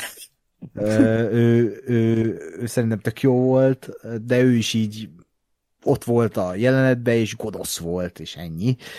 De neki ez jól állt. A hajócsata is szerintem kurva jó volt, a John Debney zenét imádom, tehát tényleg egy fantasztikus kalandfilm zene, és megunhatatlan, és tehát, szerintem túlírta ezt a filmet, nem érdemli meg ez a film, hogy ilyen hmm. kurva jó zené legyen. Um, a Jenna Davis uh, a, az, azzal egyetértek Andrással, hogy frissítette ezt a filmet, hogy nem, nem voltak ilyen úgymond ilyen pejoratív női poénok végig, viszont szerintem a Gina Davis nem volt jó. Tehát, hogy így konkrétan rossz volt ebben a szerepben. Nem állt neki jól, sokkal karakánabb női főszereplő kellett volna ez a filmhez, aki el tud cipelni a vállán egy, egy ekkora grandiózus filmet. Sajnos az, hogy ő nem ül ebben a szerepben, az elég sokat hozzátesz ahhoz, hogy nincs ebben a filmben érdekes szereplő. Mert most belegondolok, a, ott volt ugye a Karib-tenger halózai, ha nem lett volna ott a Johnny Depp, mint Jack Sparrow, az vajon jó film lett volna? Vagy lett volna ennyire jó film? Hát és nem a kasszáknál, nem a kasszákról beszélek a kasszarobbantástól, hanem hogy filmileg az, a, azt a filmet pont azt frissítette fel, hogy benne van egy ilyen kicsit ilyen furcsa karakter, és, és hozzáadott valamit, és nagyobb kontraszt volt például a Geoffrey Rush Barbossa karakterével is, hogy itt van ez a iszonyat furcsa karakter, meg ez az iszonyat tipikus kalóz kapitány, és, és pont az adta az egésznek az ízét. Itt senki nem volt ilyen, tehát itt senki nem volt érdekes. Vannak benne ilyen nagyon idegesítő dolgok, néhány ilyen interakciót tök idegesítő volt, meg ez a folyamatos túlfűtöttség a Gina Davis meg a Matthew Modin karakterek között szerintem ez is inkább kellemetlen volt. A, de közben meg tök jók voltak benne, mondom, ez az akciójeletek, amikor ott van az üldözés Port royal volt, az, hogy nem is tudom, hol az a lovas kocsi. Igen, a Port Royal. Ja, ja, ja, ott az, az tök jó volt. Meg volt, volt benne egy snit, nyilván belassítva, hogy egy snit volt az egész, Gina Davis kiesik az ablakon, rá a aha, mozgó lovas aha. kocsira, és látszik az arca, hogy az ő. Az tehát, hogy volt, igen. Bazd meg. Tehát, hogy azért az, azért az, egy ilyet megcsinálni, az kemény. De azt hiszem, az két, két felvételből lett összemontírozva, és, mm. és nagyon szép munkát végeztek, tehát nem látszik igen. abszolút, hogy, igen. hogy CGI, tehát... úgy, mint Kevin Costner haján. Tehát ez, ja, ez ja, igen, itt, abszolút. Bár itt jobban díjaztam, tehát itt. de ez tényleg jó volt. Meg úgy rendben van, de ilyen kis gyengécske kalandfilm, de semmi hmm. ilyen kirívó, idegesítő dolog nincs benne, csak annyi, hogy így ilyen kicsit felejthetőbb, nem annyira érdekes darab, de úgy ilyen hétvégi matinének tökéletes. Hmm. Hát valószínűleg azt érezhettem kicsit, mint a, te a dzsungeltúránál tényleg, hogy így egyszerűen jól esett most nekem ez a film. Tehát, hogy egy időutazás volt a 90-es években, én szeretem ezt a korszakot, szeretem a tényleg 1600-1700-es éveket, szeretem a kosztümös filmeket, kalandfilmeket, tehát hogy ne, ez, ez a film most nekem így jól esett. Tehát hmm. úgy, mint hogy tényleg egy ilyen, egy, egy, egy szemetet ennél mondjuk gyors kaját, tehát ez is az, hogy nem, nem akarok minden reggel, délben és este gyors kaját de néha egyszerűen jól esik, tök mindegy, hogy most mennyire káros. Úgyhogy ezért nem tudok haragudni erre a filmre. Meg azért ez mennyire ilyen, ilyen ultimate daddy issue, nem? Hogy a, az apádnak a, a levágott, megskalpolt fejbőrét azt a bugyitba tartod. Tehát azért ez, ez elég bizarr volt, nem? Okay. Igen, az az egész szál. Fú, a rohadó apád feje ott van a, a nemi szerveden. Hát, jó. Mi a fasz? Elég érdekes Igen. meglátás a film egy részletéről. De onnan húzta elő, tehát direkt még rá is ment a kamera, hogy mi a fasz. Nem Ez nekem hál' Istennek kimaradt valahogy. Ez nekem is, de köszi. Pedig ez így van, úgyhogy remélem nem csak valami XXX rated változatot láttam. Hát, Hát ezt is sokszor megvágták elvileg, néztem egy ilyen behind the scenes videót, és nem tudom melyik országban úgy vágták meg, ott az elején van egy ilyen uh, poén konkrétan az első jelent, amikor a Jenna Davis megjelenik, hogy lefeküdt egy ilyen parancsnokkal, és akkor uh, előrántja a pisztolyt a parancsnok, és akkor mondja a Gina Davis neki, hogy I took your balls, és hogy ezt kivágták például, hogy ilyenek nem lehetnek benne, hogy, hogy mm. ilyen mm, több értelmű poénok, tehát ok. Egy egészen más világ volt. Úgyhogy nekem ez ebből a felhozatalból is ez a, ez a jó középszer, tényleg, ahogy mondtam, B-kategóriás ponyvakönyv, laza mhm. kalózkaland. Értem, hogyha valakit nem szórakoztat meg idegesítő Gáspert, oké, okay. nem, nem tetszett annyira a film, hogy meg akarjam védeni, de, de szerintem azért nem érdemelte meg azt a, azt a minden idők legnagyobb bukása, amit például Heaven's Gate meg megérdemelt, tehát hogy itt, itt ez egy ártalmatlan kis idióta kalandfilm, de azért durva, hogy, hogy tényleg ott van a Guinness rekordok könyvében is, mint, mint az akkori legnagyobb bukás. Úgyhogy, ja. Véget vetett egy stúdiónak. Hmm. Ja, úgyhogy ez, ez is így érdekes volt tényleg, hogy itt a stúdió volt aludas, ugye a, a Waterworld-nél ott, ott a körülmények elsősorban, a forgatási körülmények, a Hudson ott a, a mindenki mást akar, és mindenki főnök akar lenni, és senkinek az akarata nem érvényesül végül, ugye a Heaven's Gate-nél meg a, hát a perfekcionista rendező, aki, aki leuralta az egészet. Tehát ezért mondom, hogy kicsit mindegyiknél más, más produkciós problémák vetődtek fel. Ja, ja. Jó, És a következőnél? Hát a következőnél ott, ott azért nem annyira egyértelmű megint a helyzet, ugye a 13. harcos, 1999-ben került bemutatásra ez a film. Szerintem ez is Magyarországon azért nagyobb karriert futott be. Sokan ismerik, hmm. olvastam ilyen jó kis ugye, Magyarország legfontosabb kritikusai az Encore kommentekbe kicsit beleolvastam, és mindenki mondta, hú, mennyire király film, mennyire alulértékelt, legjobb kaland, meg legjobb, mit tudom én, viking film, meg ilyeneket írnak, hát jó, oké. Okay. Uh-huh. Aki nem ismerné a sztorit, akkor gyorsan felolvasom, mert tényleg tehát abszolút tehát primitív, egyszerű, semmilyen szinten nem elágazó és érdekes sztorival rendelkezik a film. Port.hu az arab származású Ahmed ibn Fadlat számüzetése során találkozik a vikingekkel, akik modoruk és kultúrájuk miatt cseppet sem szimpatikusak a számára. Mindemellett nem hiszi el a barbár északiak meséjét sem, miszerint a vikingek földjét egy misztikus törzs tartja rettegésben, melynek tagjai felfolják az embereket. A jóslat szerint csak úgy lehet legyőzni a szörnyű ellenséget, ha a 12 északi harcos mellé 13-ként egy idegen áll. Fadlán a városba érve hamarosan megtapasztalja az ellenség gonoszságát és a vikingek bátorságát, akik az életüket is készek feláldozni egymásért. Rendező John McTiernan, aki szintén a 90-es évek az egyik legjobb ilyen akciófilmes rendezője volt, ugye ő csinálta a, a Predátort, a Die Hard 1-et, a Vadászat a Vörös, Vörös Október, Die Hard 3, az utolsó akcióhős, Thomas Crown ügy. Tehát azért, azért jó, jó filmjei voltak a csámónak, és, és, és fassa, nem annyira stílusos rendező, de egy nagyon biztos kezű. Én nagyon bírtam a filmjeit. És uh, Ákos, akkor akarod te most mondani a backstory-t? Uh, mondhatom, igen. Ja. Ha megtalálom a jegyzeteimet. Akkor el, csak elkezdem, amit keresett. Tehát jó, ugye itt a Michael Crichton volt a fő uh, kreatív arc, ugyanis az ő regényéből készült ez a film. Aki nem tudná, Michael Crichton egyébként ő írta a Jurassic Parkot, a Westworld filmet ő rendezte, meg ő írta, meg a vészhelyzetet is ő hozta létre, tehát ő egy ilyen elismert író, és akkor a 13. harcos az ő egyik regényéből készült, aminek az eredeti címe Eaters of the Dead, aminek Igen. egyébként, tehát az eredeti 13. harcos filmnek is ez volt a címe, hogy Eaters of the Dead, csak aztán ugye újra, újra címezték. Igen. Mondja szerintem tovább. Jó, tehát ugye John mctiernan választotta a rendezőnek, aki le is forgatta a filmet, de aztán a teszt közönség és a tesztvetítések gyakorlatilag nézhetetlennek ítélték az alkotást. Az nem annyira derült ki, hogy miért egyébként, én nem találtam infókat, uh, pontosan én... mi volt a baj.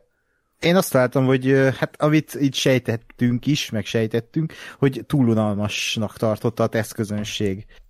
Ha.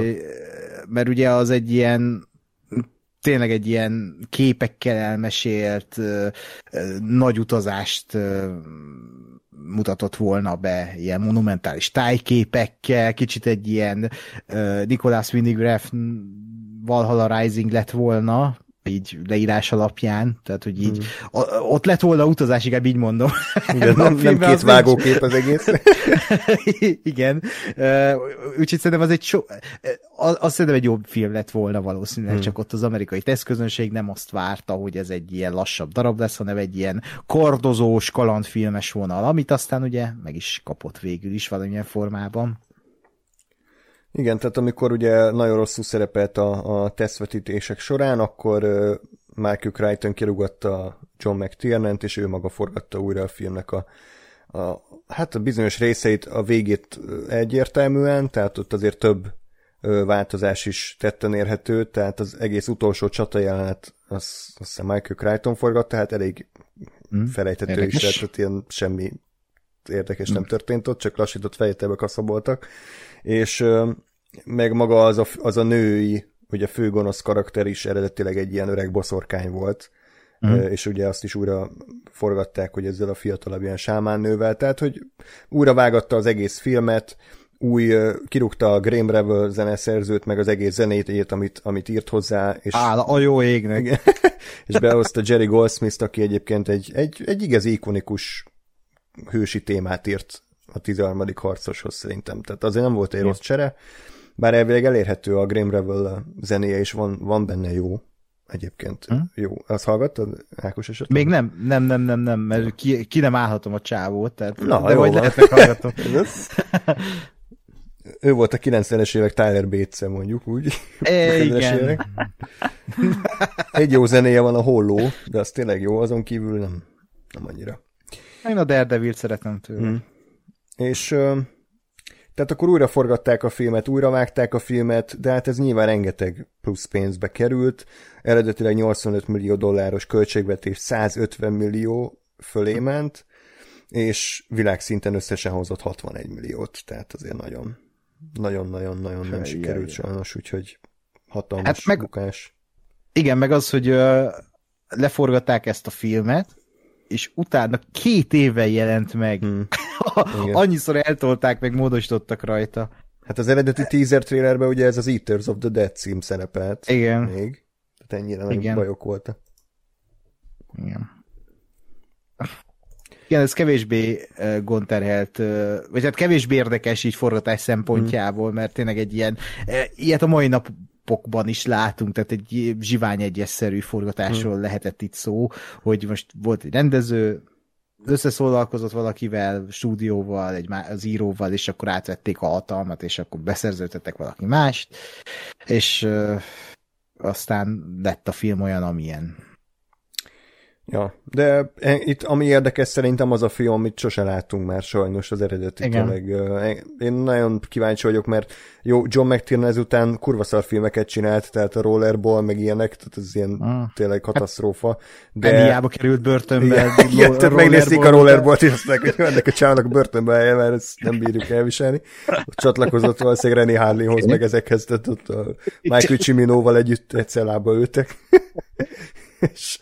Az, az milyen börtönbanda a Michael Cimino, Renny Harley, meg a John McTiernan. De ez milyen durva, hogyha behoznák most így jövőre Amerikába szobályként, hogyha, hogyha 40% alá megy a Metacritic értéke, és akkor börtönbe csukjuk a rendezőt. Tehát, hogy akkor lenne motiváció, nem? Hogy jó filmeket csináljon. Lehet.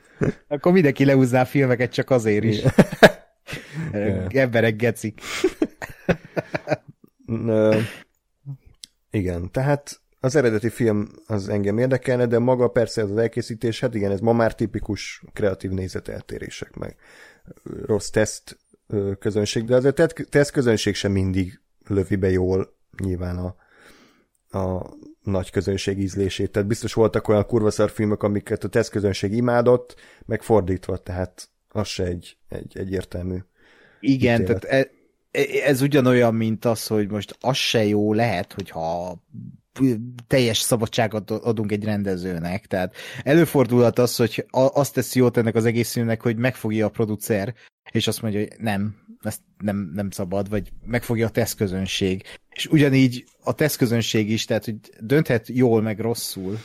Tehát főleg a Netflixnél érezhető ugye ez a rendezős dolog, hogy ott, ott valószínűleg nincsen tesztközönség, hanem ott a rendező elszabadul néha néha jót tesz egy filmnek valószínűleg, csak lehet, hogy a, a közönséget is úgy kéne összeválogatni. Nem mindegy, hogy kikülnek ott. és tehát nem a Jolika nénit kéne beválogatni a, az ABC-ből egy 13. harcos tesztközönségébe, hanem olyat, aki nem tudom, egy kritikus, akinek ilyen ízlése van, és hmm. szereti az ilyen filmeket, egy olyan ember, akinek olyan ízlése van, tehát igen, tehát specifikusan kéne válogatni. Lehet úgy válogatják, nem tudom, de néha nem érződik ez. Hmm. És igen, a 13. harcos bukása például uh, szerintem tényleg csak amiatt van, mert, mert túl drága volt, tehát hogy Egyébként ez a műfaj a 90-es években még, még nagyba ment, tehát azért tényleg a mm. rettentetetlen, előbb említett farkasokkal táncoló utolsó mohikán, Rob Roy, ugye ezután volt egy évvel a Gladiátor, tehát ezek a történelmi filmek, ezek simán még tudtak nagy sikert aratni. Ez, ennek most pont nem sikerült, mert hogy fura, mert például az Antonio Banderas szerintem az Oro állarca után azért eléggé ismert lett, meg, meg kedve, de hát úgy tűnik, hogy nem annyira, hogy a 150 milliót azért visszatermelje. Mert ez Igen. például egy olyan film szerintem, amin azért annyira nem látszik az a rengeteg pénz. Tehát ez mai szinten számolva 250 millió dollár. Most megnézitek ezt a 97 perces kis izét, filmet, most ezen látszik a 250 millió dollár, mert szerintem nem, tehát nem, nagyon minimalistának érződik inkább ja. ez az egész. Tehát ilyeneket gyárt mostanában a, mit tudom, tehát ez egy Green Knight-szerű mm. látvány, vagy hát így uh-huh. tényleg egy ilyen kisebb, független stúdió csinál ilyen filmeket, mert akkora dolog nincs benne. Tehát maximum megépített diszlet az a kis falu, a, hát a, arra mondod azt, hogy oké, okay, tehát, de így semmi olyan dolog nincs benne, mint a Kincsesziget kalózaiban, hogy így, oh, azt a kurva, az a két hajó ott van a tengeren, ja, meg a Heaven's Gate is azért. Port Royal, szétlövik mm. a faszba. A Heaven's Gate-ben is volt olyan totál, amikor tényleg egy hatalmas utca, western táj, látod, hogy díszletházak felhúzva, több száz statiszta, lovaskocsik, minden, tehát ott, ott érzed hmm. itt meg, tehát nem nézett ki rosszul a 13. harcos, de nem mondanám rá, hogy ilyen kurva drága lehet. Tehát valószínűleg pont azért, mert, mert ezek újra forgatott részek. Tehát arra ment el a pénz, hogy ami szar volt, azt újra kellett forgatni. És hát az már drága, hogy akkor újra visszahívni a színészeket, újra leporolni a díszleteket, újra kivinni a stábot. Tehát ez igen, sajnos ez uh, igen. Meg ugye Ebben az évben azért olyan filmek volt a 99-ben a, a moziban, hogy így azt a, tehát Matrix halálsoron amerikai szépség, harcosok akkor volt a múmia is, harcosok hmm. klubja, hatodik érzék. Nagyon jó Tehát ez egy volt. kicsit más, más volt amúgy is a, az akkori berögződés abban az évben, meg nagyon erős év volt, hogy most egy ilyen 13. harcos ki a szart érdekel. Tehát így... Nagyon régi módi film ez, tehát én azt gondoltam, Igen. hogy ez simán készültett volna a Conan a barbár idején is 80-as hmm. években, mert, mert igazából nincs benne semmi, amitől majdnem azt mondanád, hogy 2000-es, tehát ha nincs benne hát Antonio hát Banderas, akkor eh, jó, oké, van be egy-két szar CGI, ilyen hajózás, de ezen kívül semmi. Jó, hogy mondod a Conan a Bar- Barbárt, mert legalább olyan rossz ez a film szerintem. De Conan Na, akkor mesélj, hogy hogy tetszett ez a film. Uh, én ezt már régebben láttam, akkor se tetszett kifejezetten, de most uh, mérföldekkel rosszabb volt. A, nekem, nekem ebben a, ebből a filmből azt hiányzik, hogy embereket lássak, karaktereket.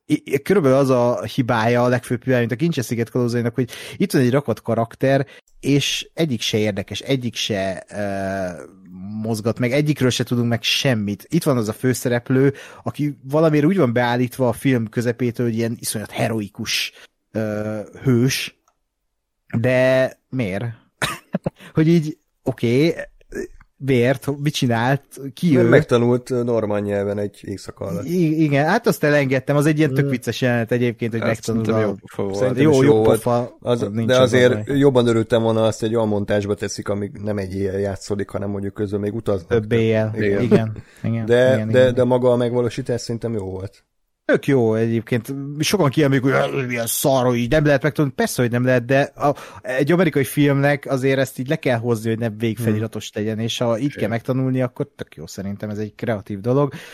Uh, de tényleg az, hogy így hidege, hogy ez az egész. Uh, néha úgy éreztem, hogy a cselekmény is elveszik a saját uh, kis mitológiájában, tehát hogy így nem, ja. nem ad semmit a nézőnek, nem az nagyon érződik, hogy ez a film egyszerre akar lenni egy ilyen kevésbé közönségbarát, meg ilyen nagyon közönségbarát, és szerintem ez a bajom ezzel a heroizmussal, hogy így ilyen baromi üző akar lenni, hogy jön a Jerry Goldsmith zene, és akkor együtt mondják azt a heroikus szöveget, és így, de miért? Nem illik ebbe a filmbe, tehát teljesen más film akar lenni önmagába, 13 harcos, azt se tudom, kik azok.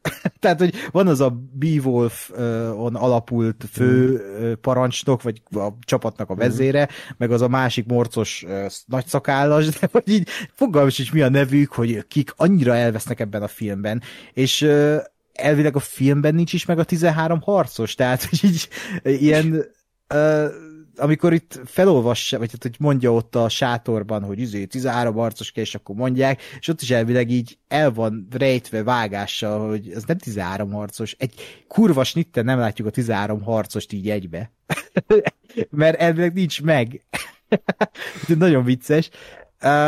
Meg úgy olyan nem teljesen világos ez a történet, csak pedig tök egyszerű, tehát értem a történetet, csak úgy ez egy bot egyszerű történet, és nagyon meg van csavarva, bele akarnak menni a mitológiába, de mégsem. Uh, Antonio Banderas nagyon ilyen zorrosra akarták csinálni, de mégsem. Valahol ott a féltávon elveszett a főhős, ráadásul, tehát a Banderas nagyon eltűnik, és úgy vele a történet is. Uh, és pont az érződik, ami, ami lett a film sora a forgatás során, hogy így átvette egy ember, átvette egy stúdió, és így valamit összehoztak, és nem lett ebből a filmből semmi, csak egy ilyen érdektelen kalandtörténet beleágyazva ebbe a északi mitológiába. Uh, de, de szerintem inkább röhelyes és mm. uh, nagyon gyenge ez a film, hogy most ilyen epikus viking történet legyen. Sajnos nem, nem, nem, nem tud meggyőzni, így újra nézése sem ez a film, hogy ez, ez közelébe lenne a jónak. Én, én egyen kevésbé voltam uh, szigorú, bár ezt mondjuk kb. ilyen fél szemmel néztem igazából, lehet, hogy azért. uh, nekem, nekem ez az a film volt, ami így jó, így megtörtént, és oké. Okay. Mm. Nem, nem nagyon zavart, nem nagyon mozgatott meg, de, de nem, nem is bántott, vagy nem, nem volt nagyon negatív érzésem sem vele kapcsolatban. Amit, amit így olvasgattam, vagy amit ránéztem, az, az ugye az, az volt, hogy a, a ugye ez az egész, ez tulajdonképpen két helyről van összerakva, mint a maga a, a már Clayton regény. Ugye egyrészt a, ez a arab jó ember, ő egy, ő egy tényleg létező figura volt, aki a, a nem tudom, azt hiszem a tizedik században tényleg mászkált Európában és mindenféle dolgokat lejegyzett. Ugye ez az egyik fele a történetnek, a másik fele meg a, a Beowulf mitosz, vagy, vagy legenda, vagy történet, ami, ami ugye egy skandináv ö, mitikus valami, és akkor ő ezt a kettőt fogta és összerakta, mert hogy az volt a, a nem tudom, valami, valahol vitába keveredett valakivel, hogy a, hogy a Beowulf történet az egy szar, és ő azt mondta, hogy nem, ez egy nem szar, csak még senki nem tudta normálisan megcsinálni még neki se sikerült, vagy legalábbis ennek a filmnek se sikerült szerintem, de hogy, de hogy ez volt a lényeg, hogy Crichton azért írta ezt a regényt, hogy na itt a Beowulf jól előadva. És nekem, nekem az, hogy, ő, hogy a, a, egy ilyen arab utazót játszik a Banderász, zárója, hogy ez 2021-ben hát itt már cancelölték volna mindenkit, hogy miért a mexikói Banderász játsza az arab uh, Abdult, vagy hogy hívták. Uh, zárója bezárva. Ahmed. Ahmed, majdnem. Na ezért is börtönbe Ez is végül akkor, akkor saját, saját magamat is cancelelem. Jó. Na, uh, igen, szóval, szóval hogy, hogy nekem ez, ez tök érdekes volt. Szerintem ez egy tök jó gondolat volt, hogy nem, nem az van, mint a, mint a, a mi volt Tom Cruise utolsó szamurájban, meg mint a 8 millió másikban, hogy na a ezért fehér európai elmegy az érdekes, ö, ö, exotikus nép közé, hanem, hanem hogy itt a, a, az arab csávó megy el a, a vikingek közé. Ö, és ez igazából azt semmit nem kezdtek vele, vagy nem sokat, tehát hogy mondjuk volt erre kb. Az a poén, hogy ők ugye mész sört isztak, és hogy akkor azt megihatja ő is. Nagyjából ennyi volt a, a, az egésznek az értelme, vagy ahol, ahol ez így újra felmerült. Ez a szabjája, hogy hogy, hogy, hogy Ja, használ. igen, igen, igen, meg kicsi a lova. De hogy, de hogy ettől függetlenül nekem ez egy, ez egy ilyen friss dolog volt, hogy na végre, végre valami újdonság, hogy van valami, ami nem így szokott lenni. Maga a film, hát ez oké, okay, egy kicsit, kicsit azt, azt éreztem, hogy igen, ez a mitológiában most belemegye, vagy nem, ezt szerintem pont az volt így, a Crichton azt gondolta, hogy akkor ő nem megy bele a mitológiába, hanem ő megírja ennek a, ennek a valós, vagy annak tűnő változatát, és akkor ugye ezért van, hogy ugye a Beowulf történetben van tényleg egy sárkány, és akkor ugye ezért pedzegették, hogy hú, jön a sárkány, és akkor ja nem, hát azok csak egy csomó ember fákjával, meg ugye, hogy ezek a, ezek a dolgok, lények, ezek se ugye nem tudom én milyen szörnyek, hanem ez is csak ilyen medvebőrbe öltözött emberek, és akkor az volt ott az elképzelés, ezt is valahol olvastam, hogy azok ilyen, ilyen neandervölgyinek a valahol így ott maradt ilyen leszármazottai, akik nem teljesen evolúcionáltak át homo sapiensbe, vagy nem lettek legyilkolva homo sapiens által. Uh, és, és így, így, így, így rakta össze ugye ezt az egész mitoszt. Hát oké. Okay. Mondom, nekem, nekem nem nagyon fájt ez a film, mert úgy, úgy, úgy el, elment a háttérben, de, de azt is értem, hogy ez miért nem lett ennél nagyon soha nagyobb. Szerintem egyébként annak, ami annak jól néz ki, az, hogy igen, a pénz az hol ment el, az mondjuk tényleg egy kicsit kérdéses, mert azért akkora nagy látvány dolgok nem voltak benne, mint, mint akár a Heaven's Gate-ben de nem tudom, biztos ők is hadcsillagos szállodába akartak lakni, és külön, külön Amerikából importált zöldséglevet inni.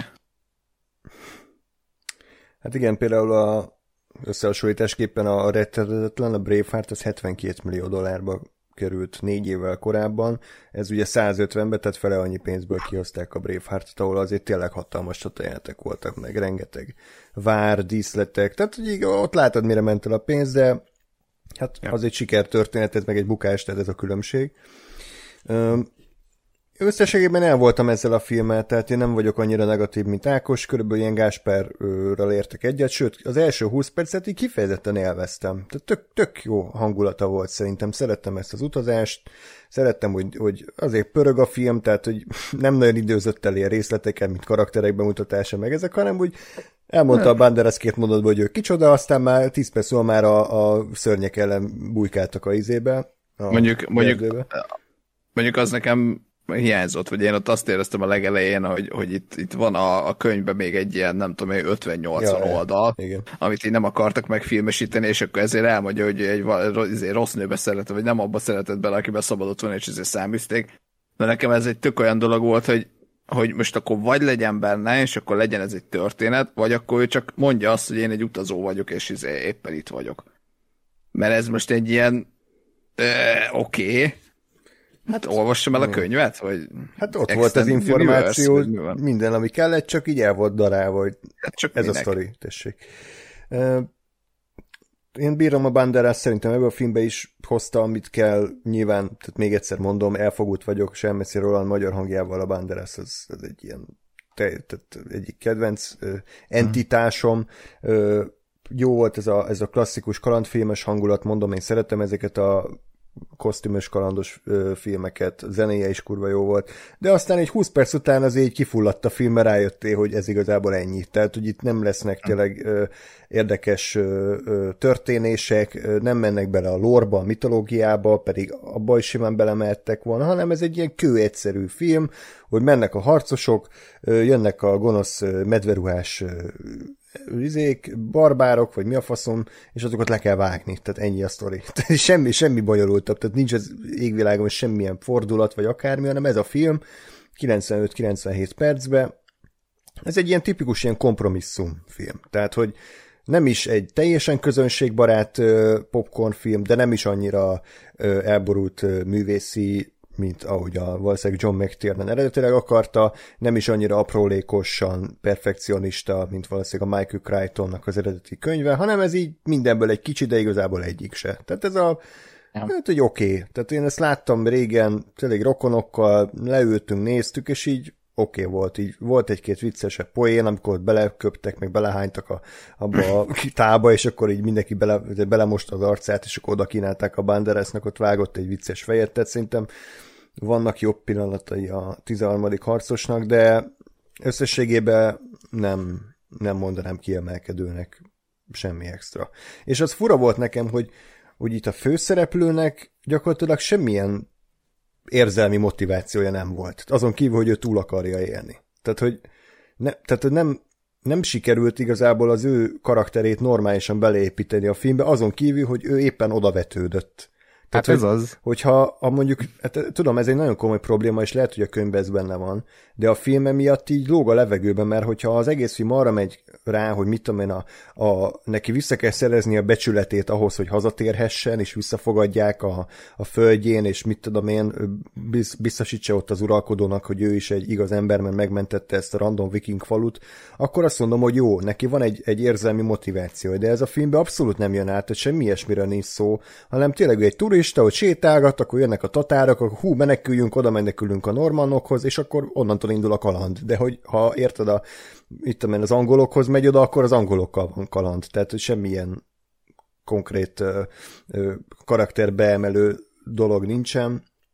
Ez, ez nem tetszett, tehát ez szerintem elég har, harmadgyenge volt így. És ezen el is bukik számomra a film, tehát hogy nincs semmi, senki, akivel így érzelmileg, vagy bárhogyan tud, tudnék azonosulni.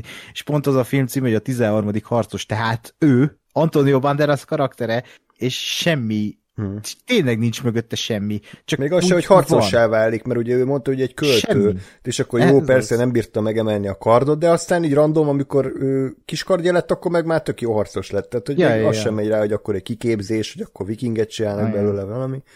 Uh, az se, hogy akkor ő az arab ilyen, mert azért az arabok eléggé tudományok terén elő, előrébb jártak az európaiaknál ebben az időszakban, tehát ugye azt is behozhatták volna, hogy ő, hogy ő mennyire előrébb jár, akár az orvoslás terén, akár bármi építés terén, vagy ilyesmi, de nem, tehát ő csak egy turista. Hm? Amivel nem lenne gond, ha ez a film absztraktabb lenne, tehát mm.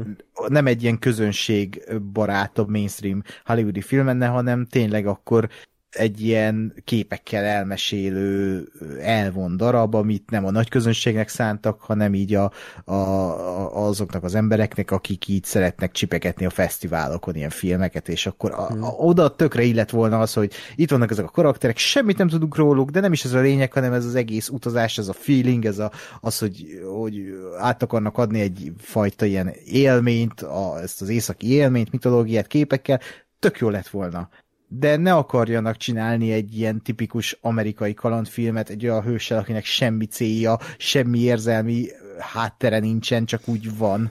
Tehát ez szerintem tök gáz ebben a filmben, hogy, hogy így, emiatt nekem semmi nem működik, tehát semmi a, a, se az, amikor vicceskedik, se amikor így megkovácsolják a kordját, és ott elkezd bohóckodni, hogy most már tudok vívni, tehát igen, tehát kurva vicces. Uh, uh, nem, nem, nem működik sajnos ez a film alapjaiban. Jó. Én azt mondom, hogy egy ilyen, egy ilyen ez is ez a tipikus délutáni matiné, kikapcsolt aggyal, van egy hangulata, tényleg az jók a díszletek, jelmezek, jó a zene, hmm uh-huh. operatőri munka is érdekes, most felfigyeltem benne, hogy, hogy rengeteg ilyen steadicam van, azt lehet, hogy csak engem érdekel, de hogy így nem statikus képek vannak, hanem szinte mindig mozog a kamera, tehát egy ilyen steadicam az operatőrre ugye felszerelt eszközzel ö, járkálunk, és, és az is tökre tetszett, úgyhogy így apróságokat lehet felfedezni, hogyha figyelünk, de az, az, az tény, hogy, hogy ebben azért sokkal többet ki lehetett volna hozni, és de arra jó volt, hogy egyébként elkezdett érdekelni a könyv, tehát lehet, hogy el fogom olvasni, mert Michael Crichton-tól még semmit nem olvastam, de tökre kíváncsi vagyok, hogy milyen a, milyen a Jurassic Park, milyen a, a 13. harcos, akár a Gömb. Ugye én a Gömb című filmet nagyon szeretem, és kíváncsi vagyok, hogy milyen könyvbe, tehát ha? erre jó volt, hogy így fel, kicsit lehet, hogy Michael Crichton uh, műveletlenségemet azért ki ha? tudom javítani ezáltal.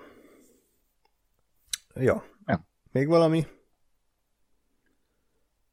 Ennyi. Ennyi. Ennyi. Jó, hát akkor ez volt az adás. Még azt felejtettem el elmondani a Heaven's Gate-nél, hogy akit érdekel, hogy pontosan mi volt ott a történelmi háttér, akkor ez a Johnson County War, így hívták, a Johnson megyei háború, ennek lehet utána olvasni, hogy, hogy ez hogy történt akkoriban, és akkor nem kell megnézni a filmet.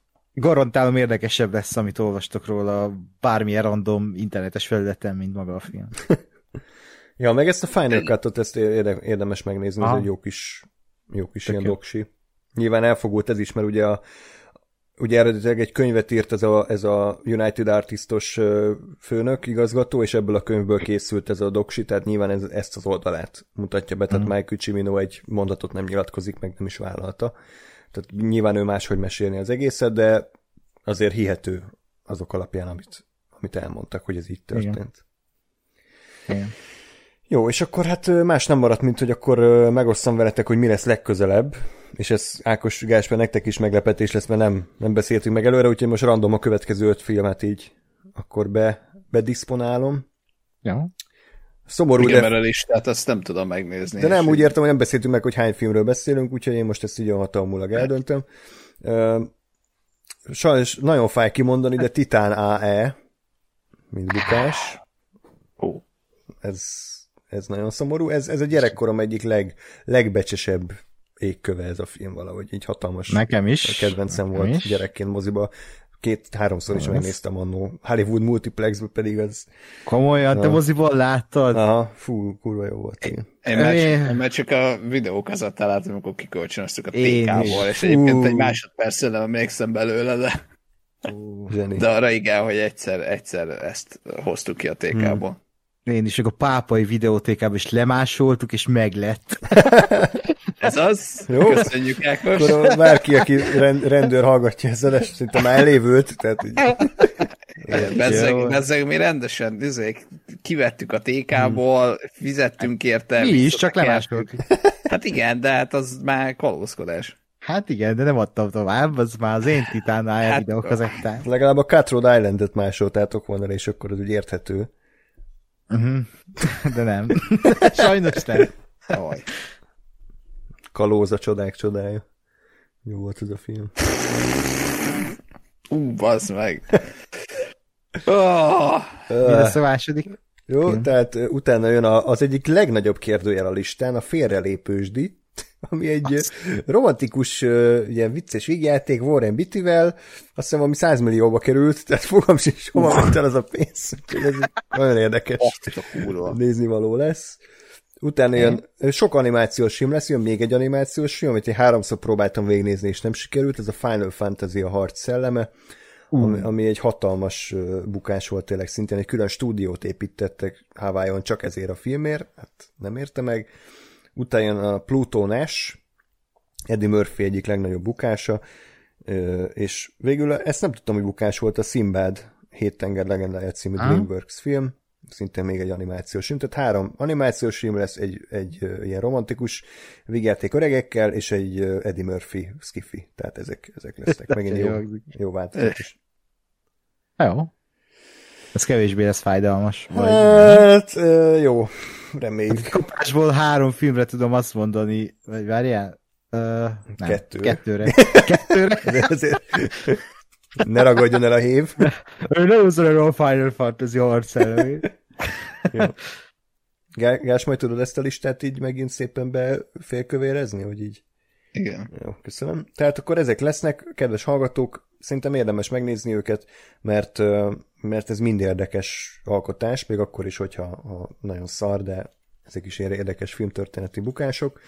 Úgyhogy akkor hamarosan jelentkezünk, addig is mindenőt kívánok nektek. Ja, elfejtettem az elején elmondani, de most akkor elmondom, hogy bármiféle észrevételetek vagy hozzászólásotok lenne, akkor írjátok meg kommentben, YouTube videó alatti kommentekben várjuk ezeket a hozzászólásokat, hogy hogy tetszettek ezek a filmek, láttátok-e őket, tervezitek-e megnézni, milyen egyéb sztorikat tudtok esetleg mondani a, akár a Hudson Hawkról, akár a Heaven's Gate-ről az összesről. Például az, hogy a Hawk Budapesten forgott, az egy, nekem egy új információ volt szinte, mert hát, mert nem, tehát Budapest nem játsza magát a filmet, csak így random itt forgattak. Ö, Tudtok nekünk e-mailt is írni, tunap314 kukac gmail.com, facebook.com per Radio Tunaup, fenn vagyunk iTunes-on, Soundcloud-on, Spotify-on, és van Twitter fiókunk is, et Radiotonop néven, és Ákos festőművésznek is van Twitter fiókja, aminek a neve nem más, mint Et Linux asáki. igen, majdnem. Gonosz, gonosz ikertestvéred, aki, akinek nem tetszett a Ready Player One. Igen. Igen, aki És a Jack Cruz is utálja. kör, és körszakálla van. És Nyíregyházán él. Nem, Budapesten. A gonosz Ja, jó. csak Budapesten. Oké, okay. egy ilyen, ilyen Lipótvárosi, ilyen úri gyerek. Mm, igen, ó, Budán él. Na! Ó, szó- Ez Buda, vagy nem Buda? Hát, ugye? Ez a kérdés.